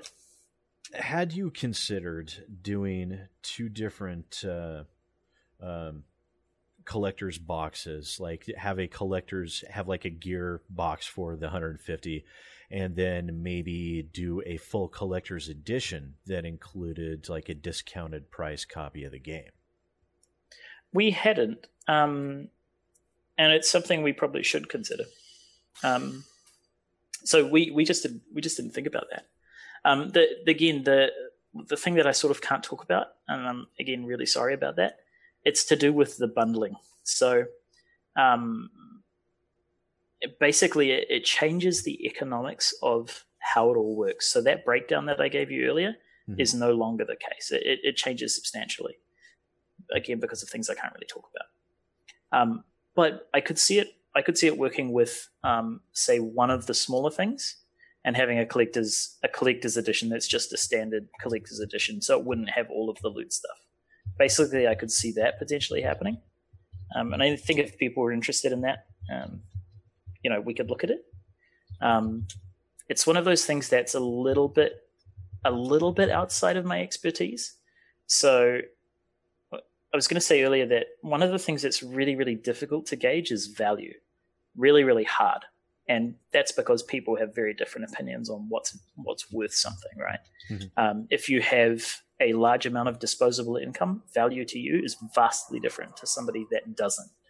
Um, and you know, we think about this with the price of the game as well, right? Somebody who is really just sort of making ends meet, but loves games and it's their it's their passion, it's the thing that they do to get away from the world. They spend sixty dollars on something.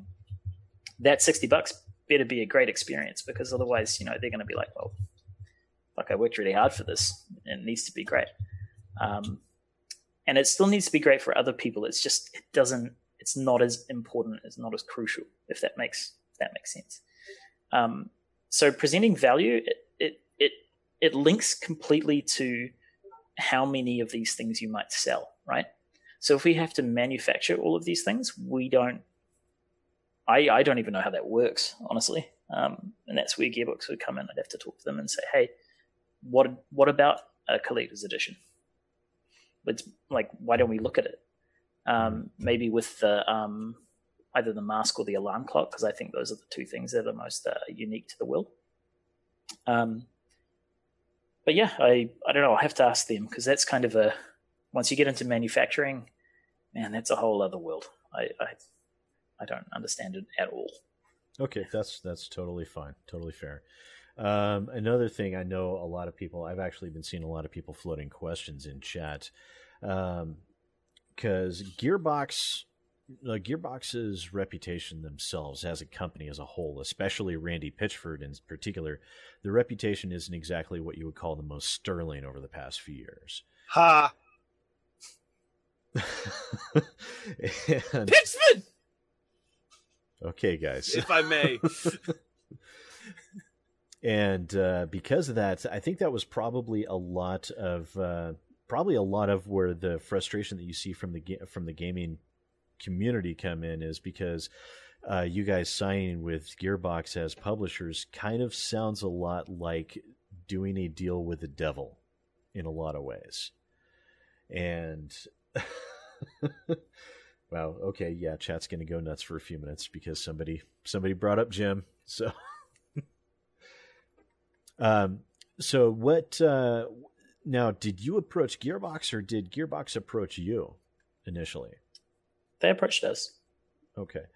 And uh, what was some of the reasoning behind that? Like, what was the intent with bringing on Gearbox as a publisher? Was this to help get the game to console, or was this to help with the marketing aspect, or?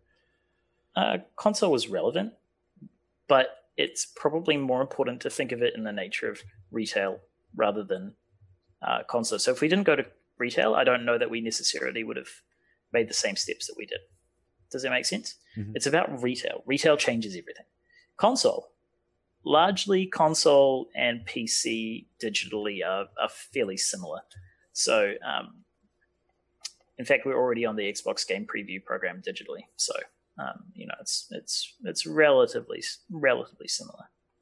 But the main reasoning was this: that yeah, we needed a partner, right place, right time, and we've spoken to and dealt with a lot of publishers over the years. Um, you know, our CEO has been an independent for 20 years, um, and we also um, we're probably one of the more experienced independent teams in terms of the business side than um, anyone else sort of in the Montreal area. So we spend a lot of time talking to people about their experiences.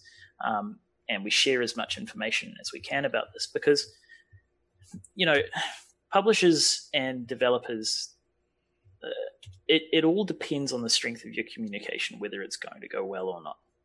Because truth is most people are actually pretty pretty reasonable. Most people are nice. Most people aren't dickheads. It's really easy to think when you read the internet that you know we're a race of terrible people. But truth is oh species sorry species of terrible human beings. But the truth is we're, we're vastly great actually. We're really good people. The vast majority of people are really really nice. But even two people who really like each other can um, have an awful relationship because they just don't communicate properly um, and that that sort of thing exists between developers and publishers all the time and you end up with you can end up with like a publisher that cancels a project for example uh, mm. and that will really hurt the developer. And that was something that happened for a very long time. That was part of the um, the sort of the market before Steam reinvigorated the like independent scene with um, digital downloads and that sort of thing. It was all about having a publisher because that's where the money came from, publisher or die, and that meant that led to those imbalances that I spoke about earlier. You know, I have a lot of situations. Every developer alive at the time, including Randy, went through that experience where a publisher, yeah, probably put them in a really shit position. Because uh, it's really hard, and especially as you get bigger as a studio, it, it it's very very difficult. If you've got fifty people under your uh, in your team, right? That's a really significant amount of money that costs every year. Like count up count up fifty people, right? Think about the salary that you would be comfortable with. Now multiply that by fifty bucks. 50 people, and you've got a huge, huge amount of money you need every year just to keep going. Right. So, what happens if a publisher drops that funding? Um, and that happened for a very long time, and it led to sort of this publisher developer um, relationship, which was really, really difficult, parasitic, and it leads to many of the consumer issues that they have today about publishers. Now, the thing is, it's changed a little bit because there's more freedom for developers now. So, um, there are more different types of publishers out there. So there are standard publishers. So um, Ubi's fairly standard, Warner's fairly standard, uh, Activision. Uh, they're sort of the big, big, big names you guys have heard. They still operate roughly the same way. Um, you also have smaller people like Devolver. You have um, Paradox, I think, um, is mm-hmm. one of the other ones yep. that's super, super popular. Chucklefish. And so you've got a range. Exactly. And then you've got these other people that come in and, and uh, try different things. And Gearbox is one of them. So I can't really talk too much about it. But the way that they try to operate is to be extremely pro developer. And so far they have been. And it's been open and honest. And honestly, uh, it, it's not all been perfect. You know, any relationship when you're working with two different companies, you know, you come on board, but we have shared Slack channels now. We talk pretty much all day, every day. And it's the highest level of communication I think anyone uh, has ever seen in the Montreal industry, anyway. So it's going really well. It's why it's why it's it's so strange for me to see everybody hating Gearbox because while I understand the history and the perception of things, um, they've been really great to us and behaved really well. So it's really it's very complicated. It's always complicated. see that that's uh, I think that's a large crux of it there that I think you might act, accidentally hit on with why so many people are have a concern is because you you've you know you're speaking from the point from the standpoint of a developer and you've made a point to state that they've been very pro developer and that's their intent. Um, the difficulty is the perception behind gearbox is that while they may be pro developer because they need the developers they have been notoriously anti consumer over the past few years in a lot of their actions. And I think it's that standpoint and that perception that's raised so many concerns here. And to seeing, you know, it's there. I know there's a lot of reasons behind a lot of these actions that we've seen, but taken as a gigantic whole, it paints a picture that makes people very uncomfortable. And we, uh, the We Happy Few collector's box not having the game in it is an exact example of that.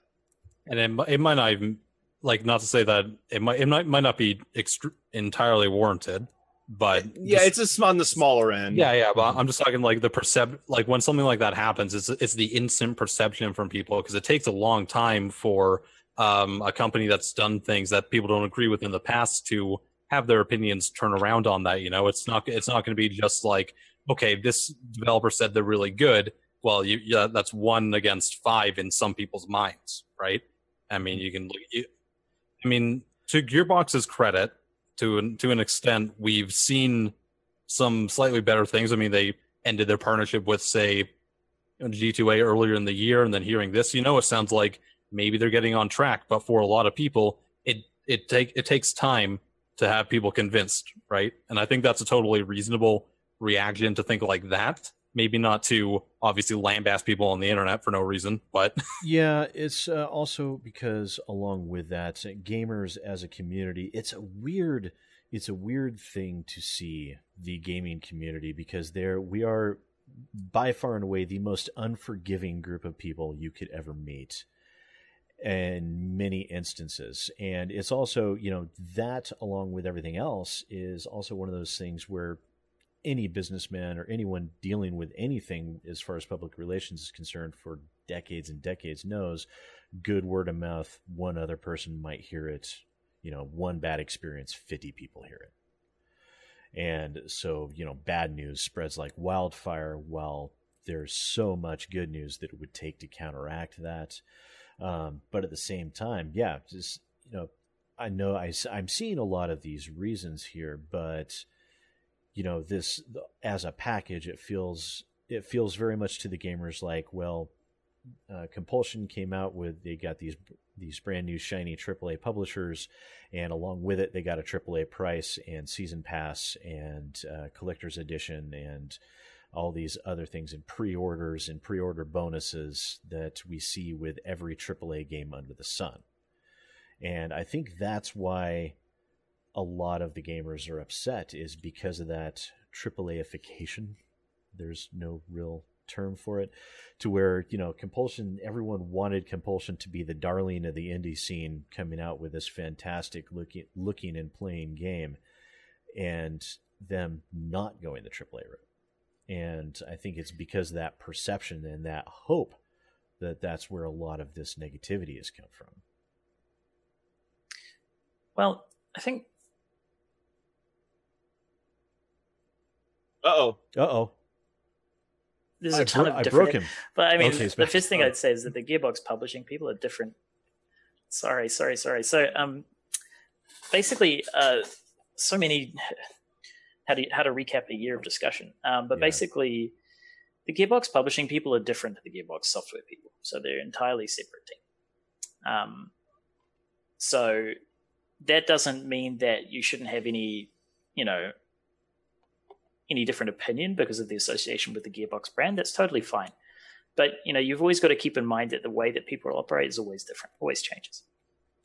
Um, so all I can say is that the Gearbox publishing guys have been have been great. Um, in terms of the gaming community and that sort of thing, yeah, we we are a very opinionated and strong-willed bunch, and that's that's really great. Um, in many ways, you know, I, I think the gaming community is actually extremely positive, uh, extremely positive. The thing is, though, the loudest voices are often the negative ones, as you say. Mm-hmm. So we want to talk about Gearbox. I don't want to be their PR team, but I will for a little bit, um, just just for a bit of an academic analysis, right? So everybody hates Gearbox, right? No, obviously, literally everyone obviously it's the it's the totality of all of human existence hates Gearbox. Mm-hmm. But it's a it's a split personality hate because you have people that are like, oh my god, aliens, colonial marines, you guys shat all over us. Um, one of the six people involved there. Okay, one of the six different parties, and Gearbox was sued by Sega, and Sega lost. Probably wasn't really them, was it? But I can't tell you much more about it. That's fine. I'm not Gearbox.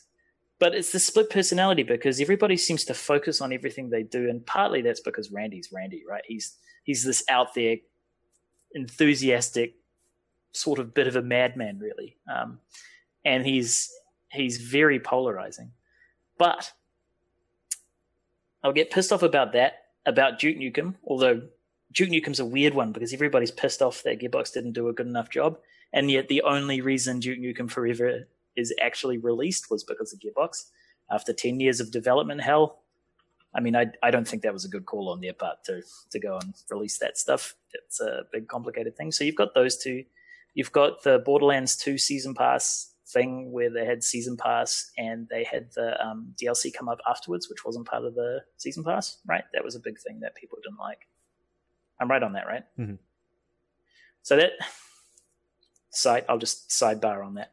The reason why Season Pass exists as a word is is not because people like it. It's because there just had to be something, and Season Pass was the name that stuck.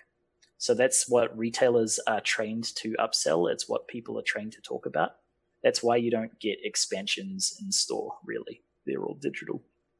And it's still called DLC. So that's just a bit of a side point. Anyway, so you've got all of those things, and yet Borderlands 2 is arguably one of the most popular games of the last five years. And the hype for, you know, a sequel to that is still ridiculously strong. So there's the split personality. Everybody sort of hates them, and yet we're all going to buy Borderlands. Let's not let's not beat around the bush there, right? We are going to buy it. And so for me, no. I find it okay. Maybe you won't. I love dude... Borderlands, but uh, I don't want another menu sorting simulator. Thank you. I'm fine. Uh, maybe, but you know, wrong. I spent more time in the menu than I did shooting things. Okay, well that's fair enough. Maybe it wasn't for you, but my point is that it's a super popular game, and mm-hmm. the reality is Gearbox is a super popular company. It's just also super not popular, and it's very confusing and strange to us because while we knew people were a little bit pissed off, we didn't realize quite to the extent how pissed off people would get. Um, and certainly the run on the reviews of the game, putting us, God, are we probably at 40% right now or something, which is um, always a bit disappointing after you release an update and work on a game for that to happen. And everybody's taking it out on us, but the reality is you just you just you're just hurting us with that stuff. You're not hurting Gearbox. It doesn't make any difference to them. They rise and fall on Borderlands, you know. Now that doesn't mean that you know if you don't like the game, don't like what we're doing, that's fine. You gotta gotta use the tools available to you. But I don't know. It seems it seems a little bit out of proportion to me.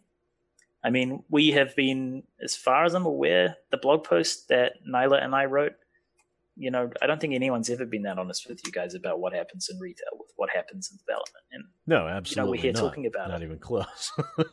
so that idea that we're anti-consumer, I'm sitting there going, oh, I, I, don't know. We we kind of do everything we can not to be. So it just uh, all of these things that uh, we see with every AAA game under the sun. It feels.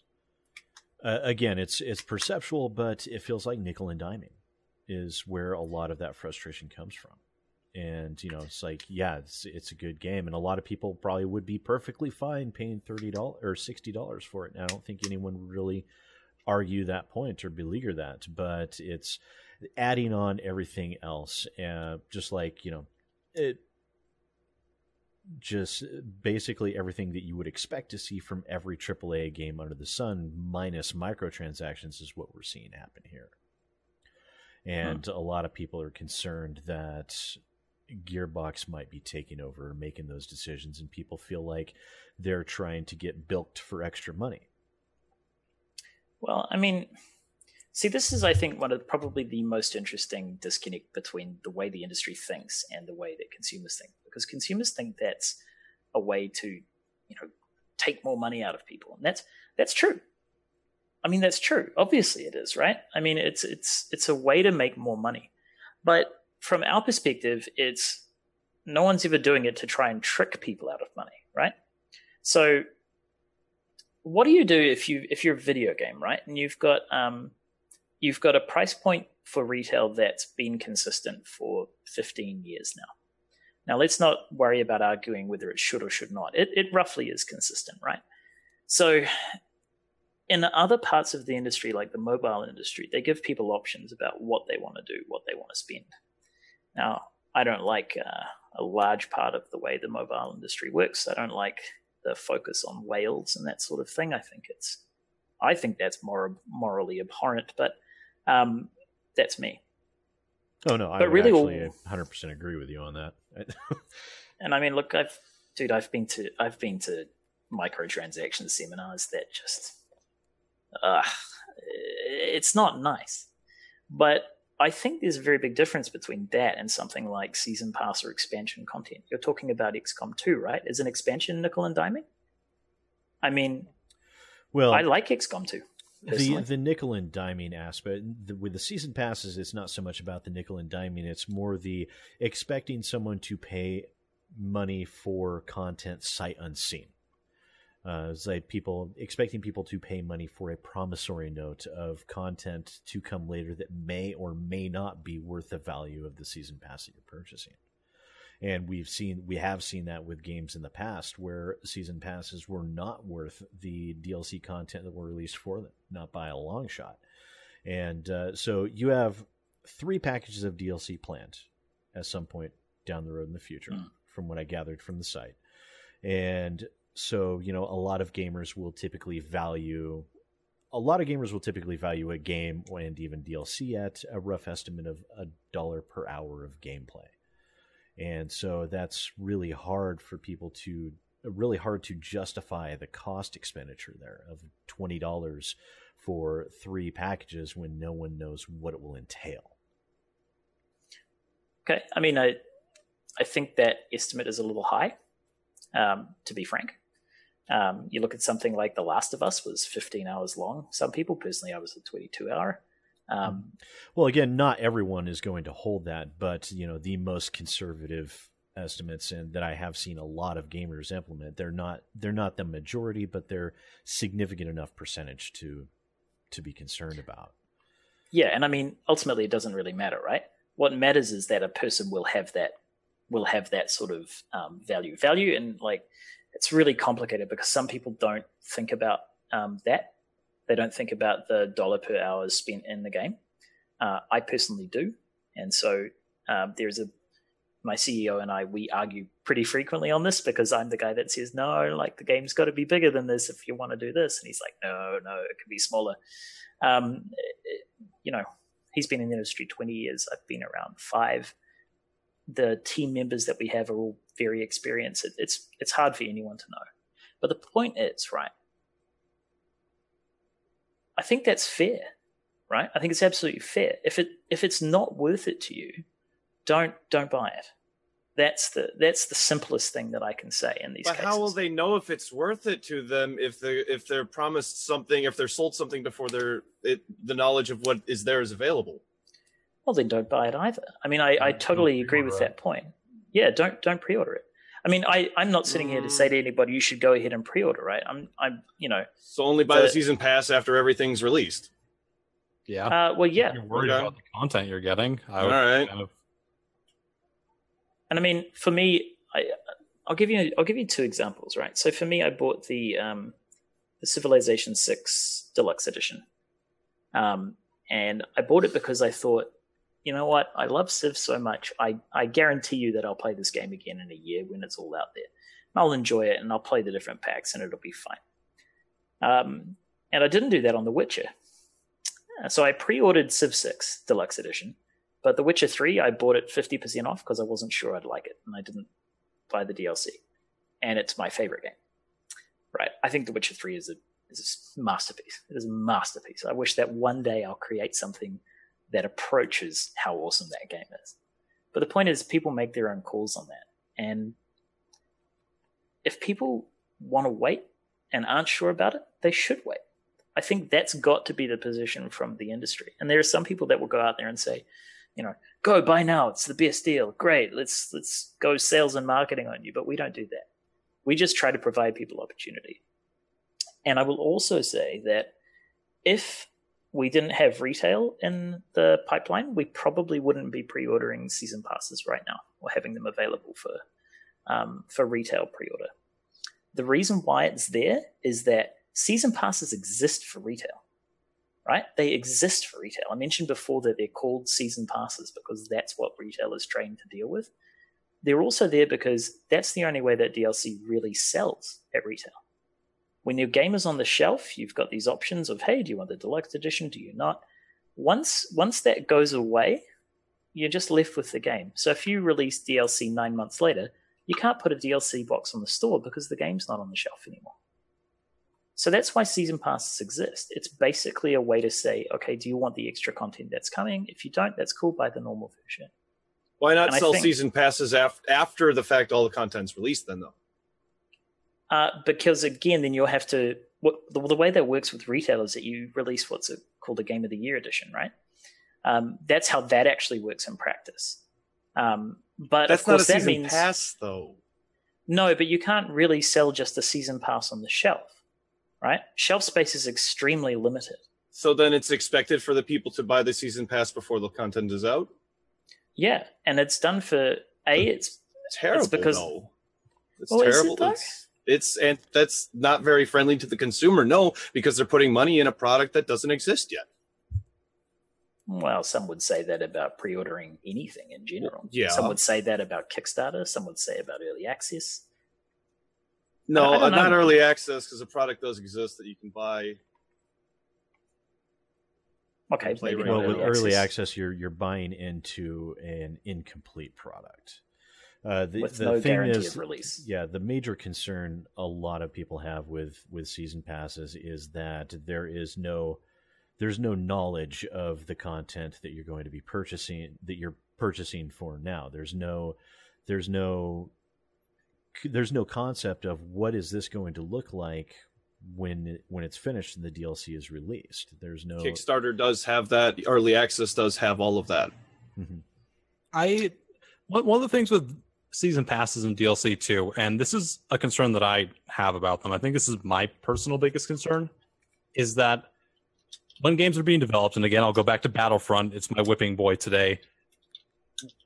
I think people are very concerned in part that when they're buying a game, some of that stuff may have been withheld, whereas you know in the past or 2000s, before, way before that, it wasn't. So it's like some what do we know for sure that this content was made after the entire vision yeah. of the game was created, or are we paying extra money just for what the full version of the game is supposed to be a year later? And I think that's a really big concern that people are getting a bit ramped up over nowadays because of again not not that I just not that I despise Battlefront, but again, it's the thing that, that's just popping in my head today.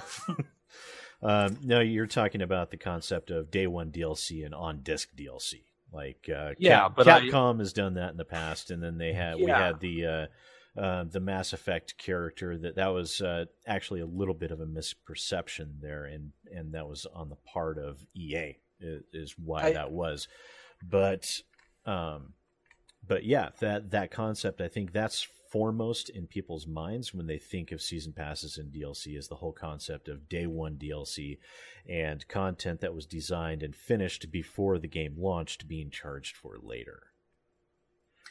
So I can actually answer some of that. Mm-hmm. Um, I think that, again, this is something that's a combination of myth uh, and if you want to be uh, more insulting than I probably should be conspiracy theory, um, and a misunderstanding of the way game development works. So it's a combination of those two things. So it, it's pretty pretty commonly stated around the internet that that developers and publishers will, will cut content out sort of cynically at the last moment to sell um, in a store, and that's that's that's a myth as far as I'm aware. It um, looks very apparent that way. It looks really easily done that way a lot of times. Well, there have been instances where it's been shown that Capcom had done that with uh, characters and portions of some of their fighting games where those characters were actually on the disc.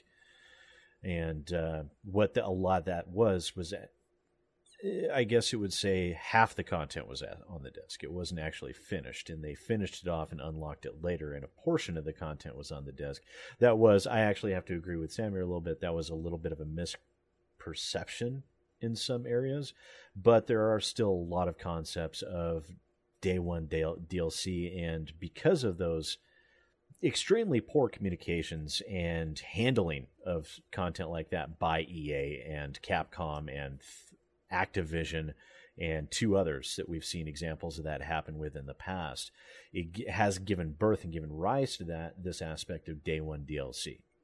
Hmm. Now, a lot of times people will say, well, you know, if it's cosmetic, that's fine which you know I actually agree with because we understand that you're putting polishes and finish bug fixing and stuff long after the majority of the assets for the game are actually designed, and more often than not, most people won't won't won't have any issue with extra you know non-game cha- altering DLC packages at the game's release, but it's the idea of yeah, and a lot of it is perception, but still, it's the idea of a slice of the game being pulled out to be sold at a later date or locked behind an additional paywall.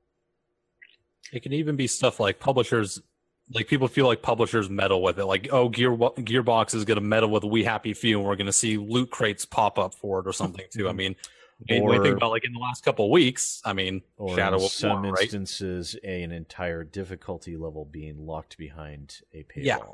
Stuff Nintendo. like yeah. stuff like that. So, and again, let's look at Shadow of War recently. So there's there's people that are convinced that the loot crate system for that game wasn't added until the entire game was done, and it's like, okay, no, we have to add in these extra systems, or in reverse, you could they could be told to take away a system. It might not be the case. It could be the case though, but there's no clear answer. And people, even if the developers say that, like I think Monolith did say, like this has been this is not like a reason the game was delayed or anything there is still that perception you have to somehow convince people and it's it is a very gray area because you're never going to be entirely sure that allegedly did happen with deus ex though mm-hmm. yeah and that's why people should be concerned about it and that's why people are concerned about it i'm just saying like you never you don't know 100% from either side but it but that in itself is a reason to be concerned mm-hmm.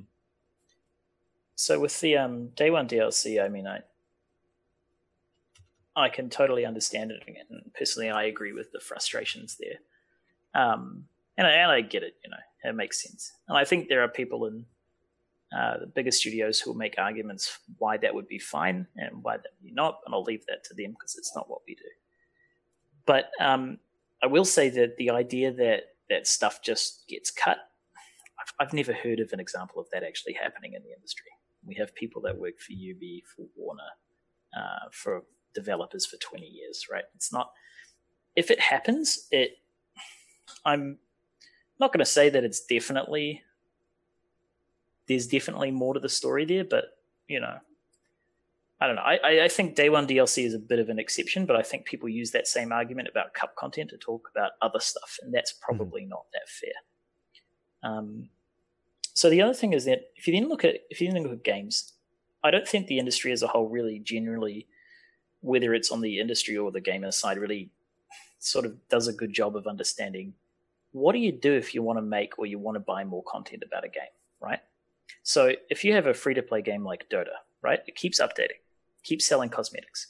There are people that have invested far more, far more than the cost of a season pass, far more than say the season pass plus the game plus the collector's box that doesn't include the game or, or whatever you want, right? And they do that just fine. And yet, for some reason, we have a problem with that um, when it comes to more traditional games, let's say. And I think you guys have raised a number of like really good points where, sorry, I keep my goddamn leather chair, it's just squeaking. Um, it's it's terrible. It's terribly uncomfortable too. I bought it. In oh, fuck, anyway. Um, so basically, what happens if you want to make more content? Because that's really that's something I wanted to talk about with with the season pass specifically. But um, what if you want to keep investing more in it? Right? What do you do? Um, and we don't really have good models for that, except like the uh, the paradox strategy games and their DLC that comes out that keeps adding more and more and more stuff to the game. Right? Uh, people expect free content and while I think free content's really great, it only certain games keep selling well enough for that to be viable. Most need a revenue stream. Um, it's why we're doing a season pass fundamentally is so that we can have something to do once we finish this game, rather than you know put our entire development team on a new project we want to keep building. Um, yeah, gosh, can't remember where I was going with that, but but but we're here now, so that's where we've landed. So we're we're we're circling back to season passes and uh, the the concerns people have and why it's included, and uh, why people generally don't like them because they don't feel, you know, they don't feel it is a very consumer friendly practice um, to have a sale item where it is you know purchasing content sight unseen. Which I do have a fault. I have a question. Um, uh, do you feel you said you bought the Civ Six season pass? Do you feel as though the content in it was worth it? Um, I don't even know what half of it is. I logged on and I had some random, It's random terrible. civilizations to play. And They're was like, okay. bad. They're bad. I bought two of them and they're just bad. Yeah, I didn't. I didn't It's not particularly worth find them it. enthusiastic. Uh, maybe, but at the same time, for me, I don't. I'm not. I'm not personally concerned. I would Right. like to have those characters in in my game, but I can't see spending five dollars a piece for them, much less buying the season pass. I don't think you can even buy the season pass separately for that game. Uh, I'm not sure. Which, and if that's the case, then if you have to buy the season pass at if it, if they do it like that, you have to buy the season pass before anything even comes out, before you even own the game. That's terribly anti-consumer. I didn't. I didn't know what was going to come out for XCOM 2 either, but I still bought the season pass for that too. Um, Doesn't make it consumer friendly though. may- maybe not, but I don't know. I think I think as far as it goes, we talk about consumer friendly a lot, but in the end, often it's because you don't really know. So, for example, I can tell you what the rough goal of what we want to do is, right? I can tell you what the the three topics of the season pass is. But one of the reasons why we don't talk about it is because if we reveal it now, it's much harder to market it and sell it later. Um, now, you know, maybe that's something that could change. Maybe people could talk a little bit more about what it means. Um, you know, I think that's a fair question. Um, but at the same time, I, I don't know. I think the right answer with all of this is to say, well, okay, I'm not going to buy it personally. And to encourage people, hey, I think we should learn more about what season passes actually contain, because I think that makes sense. I think that's a that's a good point. Do you think if um, if the industry said more about what's in season passes, there'd be more? Oh, sorry, the, the the gamers generally, if they knew more about what was in a season pass, do you think it would be more more comfortable to people? Absolutely. I think I would be. I would definitely be because I'm I'm looking at the Steam page right now. You cannot buy the Civ Six season pass separately. There I are w- I some. would love to have like a, a game plan when games come out, being like, and I know when you're doing DLC, if you release your full game, then you decide to do DLC, you could scrap that DLC even. You know, things happen in game development and stuff, but having, I, it would just blatantly be consumer friendly to just have a list of general things like, hey, here's what we want to do to expand on the experience now. This is what you can expect. That might change if you, and if that happens, that can cause a bit of uproar as well. But I think overall, it's it is better for consumers. Mm-hmm. So And let me ask you in- another question. Like even if you were to add in some rough estimate details, I think it would make it a lot more palatable for gamers. Like estimated seven to fifteen hours gameplay, you know, so X number of new characters, you know, X number of, you know, two to five new areas, you know, aster big asterisk, you know, numbers subject to change based on development. You know, that way people would at least have some form of idea what about what they're paying for. And to an even, extent, that even if it's a rough guess, it would be better than nothing. And if you leave it a range, then you wouldn't have people coming back. Well, you promised this much. And it's like no, it was a range, and it was subject to change. You know, you you'll get you'll get but that. at the same time, you will inevitably get those you promised me information. The more stuff. information that can be provided to your customers, the more the more their minds will be put at ease. And I think the a more reason that comfortable they'll some- feel purchasing that. There, there is a reason that To my mind, people anyways. get so defensive over everything, right? And I think part of it is that we're so used to not being told things. So when you are told things, and then you gamers will, the consumers will nitpick everything. But if it, if it became an industry standard, I think it would happen less because people will become accustomed to, to seeing like, okay, this is probably what I'm going to get. I might get like two or three less hours, or something could happen, but it's good to at least know. But I think there are people inherently distrust even when people are being honest right now, and I think that's a global problem with the entire industry. rather than like just a like WBEA whatever publisher or developer. Yeah, but also uh, because of that level of distrust, if you make if you make mm-hmm. those uh, if you take steps like those and then you come out and follow through with them, you end up looking like a god in the industry. Because mm-hmm. I hate to say it, you know, at the end of the day, honesty is a very high commodity right now, and consumer trust is a very high commodity as well. So, what would I what would you say though if um, a developer didn't make enough money from the season passes to to actually fund the development of the season pass? Well, don't that, make the season pass. Well, also well, you have to. That's why settle, I settle would down say. There, that's why I would say you know you start off with a range. You have a base range of okay, we plan on making these three packages. What's the absolute minimum base? Like depend. You have you have an income scale where the more the more you get, the more you able you're able to flesh out your DLC, obviously. But you know, also you can't. It, it's like making a game yourself. You can't rely on, you know, it, that would be akin to well, pay me for the game before I make it.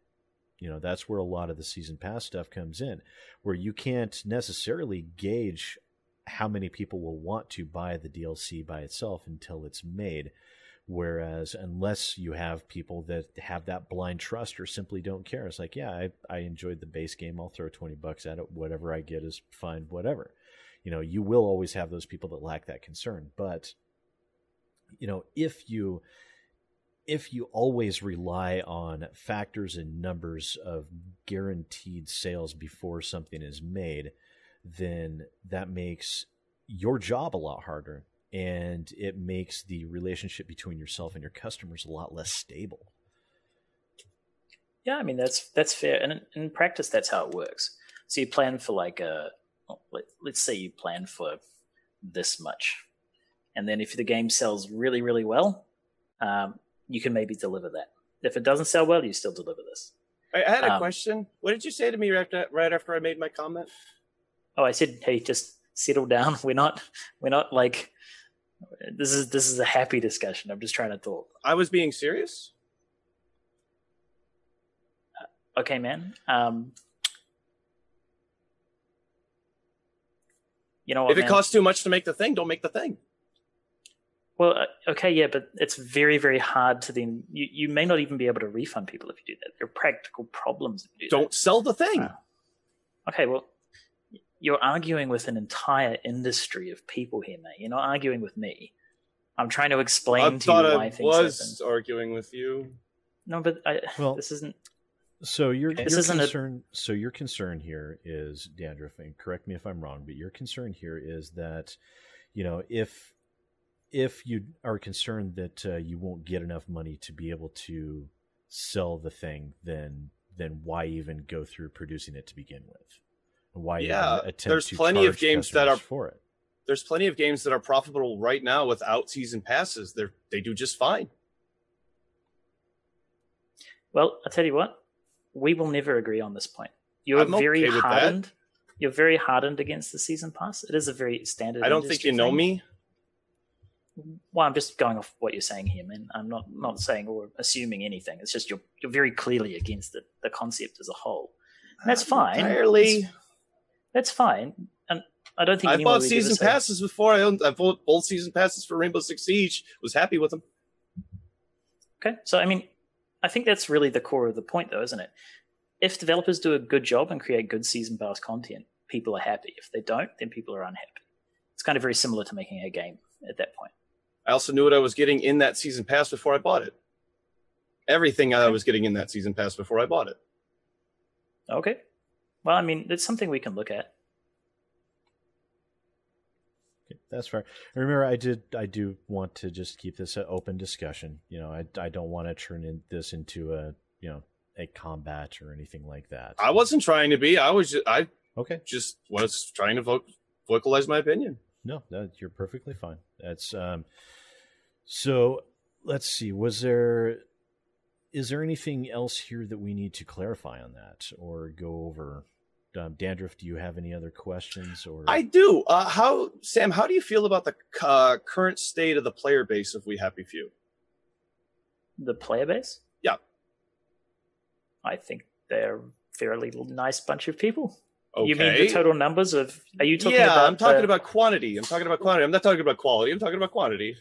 Because I don't think you Okay, necessarily so- care about the uh, the caliber of person that you're selling games to. You just want to sell them the game and have them play it, of course. Well, actually, man, we've spent two years really growing and maintaining and trying to build a really positive community, and we've actually managed to do that for the most part on Steam, on Kickstarter, Okay, on our forums. I'm not. I'm not. Are you asking about? Are, are you asking about concurrent players, or are you asking? About Yes, I'm asking about of- concurrent player counts as well as versus the total number of games sold because I'm I'm seeing numbers that just don't quite make sense. Because uh, let, let me ask you, you don't have to give me specific numbers, of course. I wouldn't be asking that. Has this game sold a hundred thousand copies, or has it sold a couple thousand copies? Well, um, all I'll say is that you can look on Steam Spy. Steam Spy numbers are actually pretty accurate. Okay, well then that's then that's really dis- disheartening Why is that? because Okay. for having sold over hundred thousand copies, the play the peak player p- count for this game is only just it's just over twenty two hundred. I don't think I really worry too much about that right now, man. The biggest thing for I see your faces interesting. The biggest thing for us is that this game and what people want is really a narrative generated experience, right? They want something new and they want the story. That's coming on 1.0. So, look, if the game's going to do well on 1.0, we'd make a great story. I don't think we really care about active player bases, basically. Yeah, We're still in early access. to be fair from from from my standpoint is yeah it's it's not an online multiplayer style game or even a multiplayer game and for a a a story driven game where the vast majority of the story isn't there yet i wouldn't expect the concurrent player base to be all that high you know The majority of the story isn't in the game yet, is what you're saying. I haven't played We Happy Few. I would like to. It's a little bit expensive. It's gotten even more expensive now, and I don't think I'll be able to afford it. So I don't think I'll ever get to play it. Well, you can just send me an email, man. I mean, I don't. I don't know you, man. well, uh, you can ask Sid. He knows you. He knows I know- me. I, I know you don't really know Sid either. I really don't know Sid either. I know a Patty Jack more than you know. I would consider myself Well, we friends do- with Patty Jack. we do hopefully provide keys to, to to YouTubers and streamers and that sort of thing. So you can you can just send us an email. You'll have to verify, like, click through to make sure that your YouTube account's linked and that sort of thing. But you can go ahead and do that. I'd say for you specifically, maybe give us a bit to wait until we've got the the 1.0 product. I enjoy early access games. I quite enjoy. I don't look at it as though you're paying for an unfinished product. I have a little bit of, of a different view just for myself that I'm paying for the experience to see the game evolve. I like that. Well, I mean, personally, me too. And we've we've posted development updates weekly for two years on Steam, so you can check them out. You definitely Um, have. You've been very the the uh, been very communicative with your commu- with your community about what's going on and stuff with updates. I I don't, I don't have any problem with that. You've been like as an early access developer, that's what you want to do. Well, I hope so. We we try really hard, and it's. I know, I know things can get very tense when you talk about business and terms and, and what's good for people and everything like that. But Mhm. fundamentally, we just we really love our game. We love the players that have been playing it. We love the people that tell us stories, and we just want to make the best thing we can. And it's, you know, business is hard. You know, the reality is, the reality is, we want we want to be able to keep doing this, so we need to sell copies of things. I mean, season passes, I get it, sucks, but what a season pass will do is fund our development for a year. All right, it'll allow us to build those things and make some really cool stuff. And it's not for everyone. We're not going to tell anyone to buy it if they don't want to, and that sort of thing. But we try to do everything right. It's really hard, you know. It's it, it's impossible to know what will upset people at any given given point in time, right? And, and as Um, YouTubers, I think all three of us could agree with that. Yeah, it Yeah, we, happens. we, but we deal with the masses as well yeah, like we. I have no idea what I'm doing with this. I don't know how I've amassed as many subs as I've gotten. Really, Well, I think it's. I think if you just are honest and it doesn't and open about things, I think it goes a long way, right? I agree. Um, and that's what we that's what we try to do, even if we don't always succeed. Uh, we do we do our best. Yeah. So I know we're running like well over our pat our our time frame here by al- almost forty minutes now. but uh, did anyone else have anything that uh, they wanted to discuss while we had Sam and he's still uh, still willing to to sit there in that psychotically uncomfortable chair? yeah, I um I, I have one question, and I, I'm only asking this because I think that this is a question that a lot of people just want to frankly know, and I I don't necessarily expect like a like a an, an amazing answer or that you can even talk about all of this stuff right now. So the game has jumped from thirty dollars to sixty dollars. So if someone buy someone who bought the thirty dollar game versus so like what what about it makes the game worth sixty dollars as opposed to thirty, not including the retail stuff? Just because I know there are people in the chats, in the comments that are wondering about that, and I think it is a really important thing to talk about. Okay, do you mean specifically compared to what it would have been yes. without like deal? What sort of um, scope um, increase sure. are we yeah, looking at? Let's go here? with that. Okay, so in terms of what's in there right now in the game, um, there's roughly it's really hard to measure content um, in a procedurally generated world um, in any other way than the number of quests, right? So that's that's sort of the baseline. So I'm, I'm the I'm the guy on the team that looks at those sorts of numbers. So right now in the early access, we have what are called encounters. There are about 90 of them.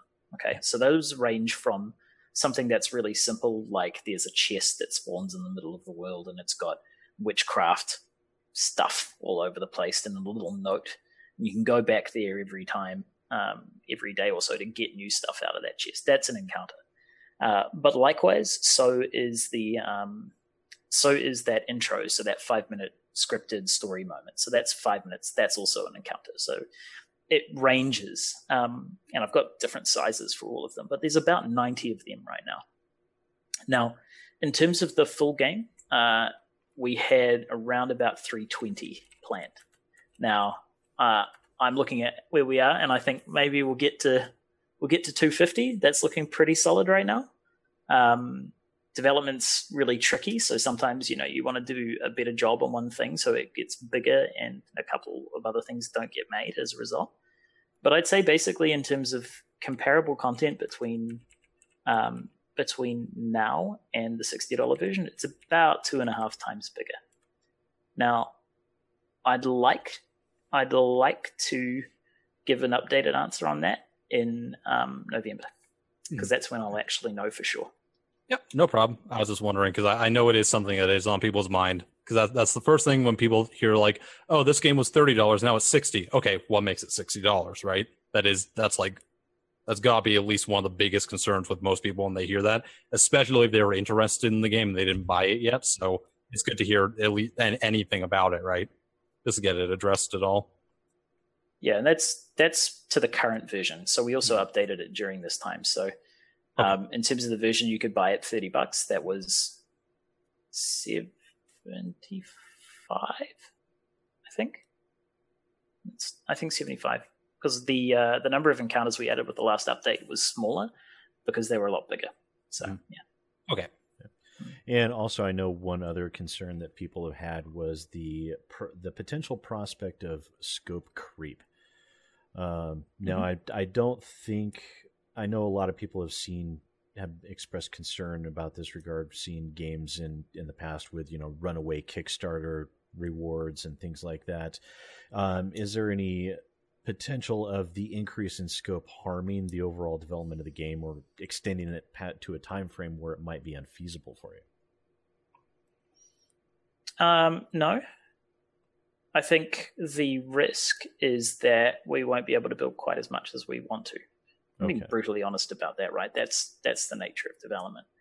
Um, one of the things we're thinking is, um, you know, well, honestly, it's a bit premature because we don't exactly know right now. It's uh, but as far as I'm aware, no, it should be fine. We've been able to estimate our rough um, progress over the past year because we've been developing the story in the background, so we have a pretty good understanding at this point of uh, what we need to build, and we don't have very much time before we have to have that content finished. We're talking around two and a bit months at this point. So we've oh, been wow. building a lot of this in the background. Yeah, so I mean, really not much time at all. no, which is why I'm working, why we're working so many hours right now. But uh, it's uh, I mean, compared to most things, like this deal's been in the works for a year. We've been building up to this for a very long time. So um, the the a lot of the hard work has been done by the last two months of content work, and then we've got um, gosh, three and a bit months to bug fix before we manufacture, and then we could have time after that for a day one patch if we if we need it. Hopefully, we won't. Hopefully, we'll be able to pivot over to creating cool DLC at that point, which I am excited about, believe it or not. Um, and it's trust me when I say you will you will see that there's no possible way that that was uh, cut out from the game. You'll you you'll you'll have to trust me on that, but you will see. So, yeah, that's uh that's where we're at. Okay. Well, if we don't have anything else, means we're almost 45 minutes over.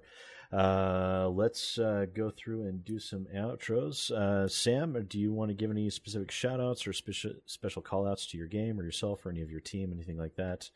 Um, where can people go to find specific updates for your game? Anything of that nature?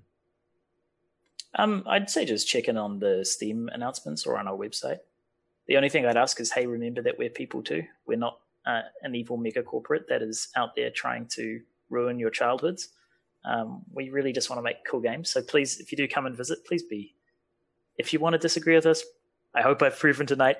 Disagree away, but be nice about it. You know, and that goes to all other developers out there. Be nice to people when you're talking to them. All right. So, uh, uh, Dandruff, who are you? Where can people find you?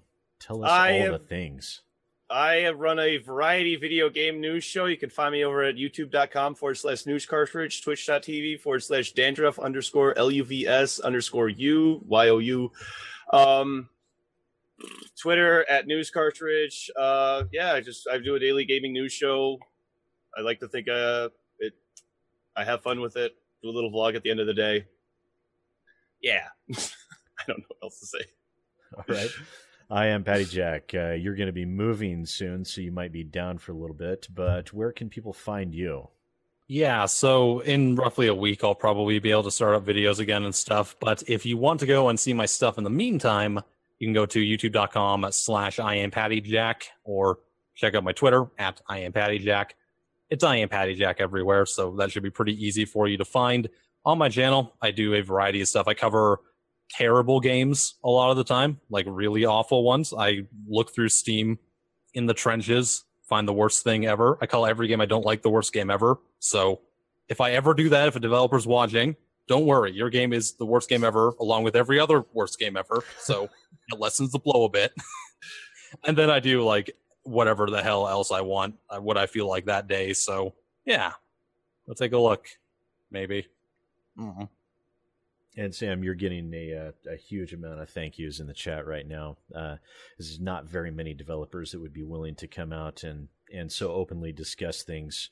So we really do appreciate it. So thank you for coming on. I know it was, especially beans, it was relatively short notice. Uh, it is very much appreciated. And it's my pleasure. Do you think they want to know what the whiskey is? I can I can go grab it. I have a collection. I want to know. The worst right, game. Give me two seconds. Okay. Yo, I love whiskey. It's great. It's a good time. I'm, yeah, I'm I'm curious about this. I got um. This, I'm taking like... bets. It's Double Dragon two. Oh wait, or oh, the best whiskey. I thought you said we're okay. I'm sorry, I oh. didn't hear right at all.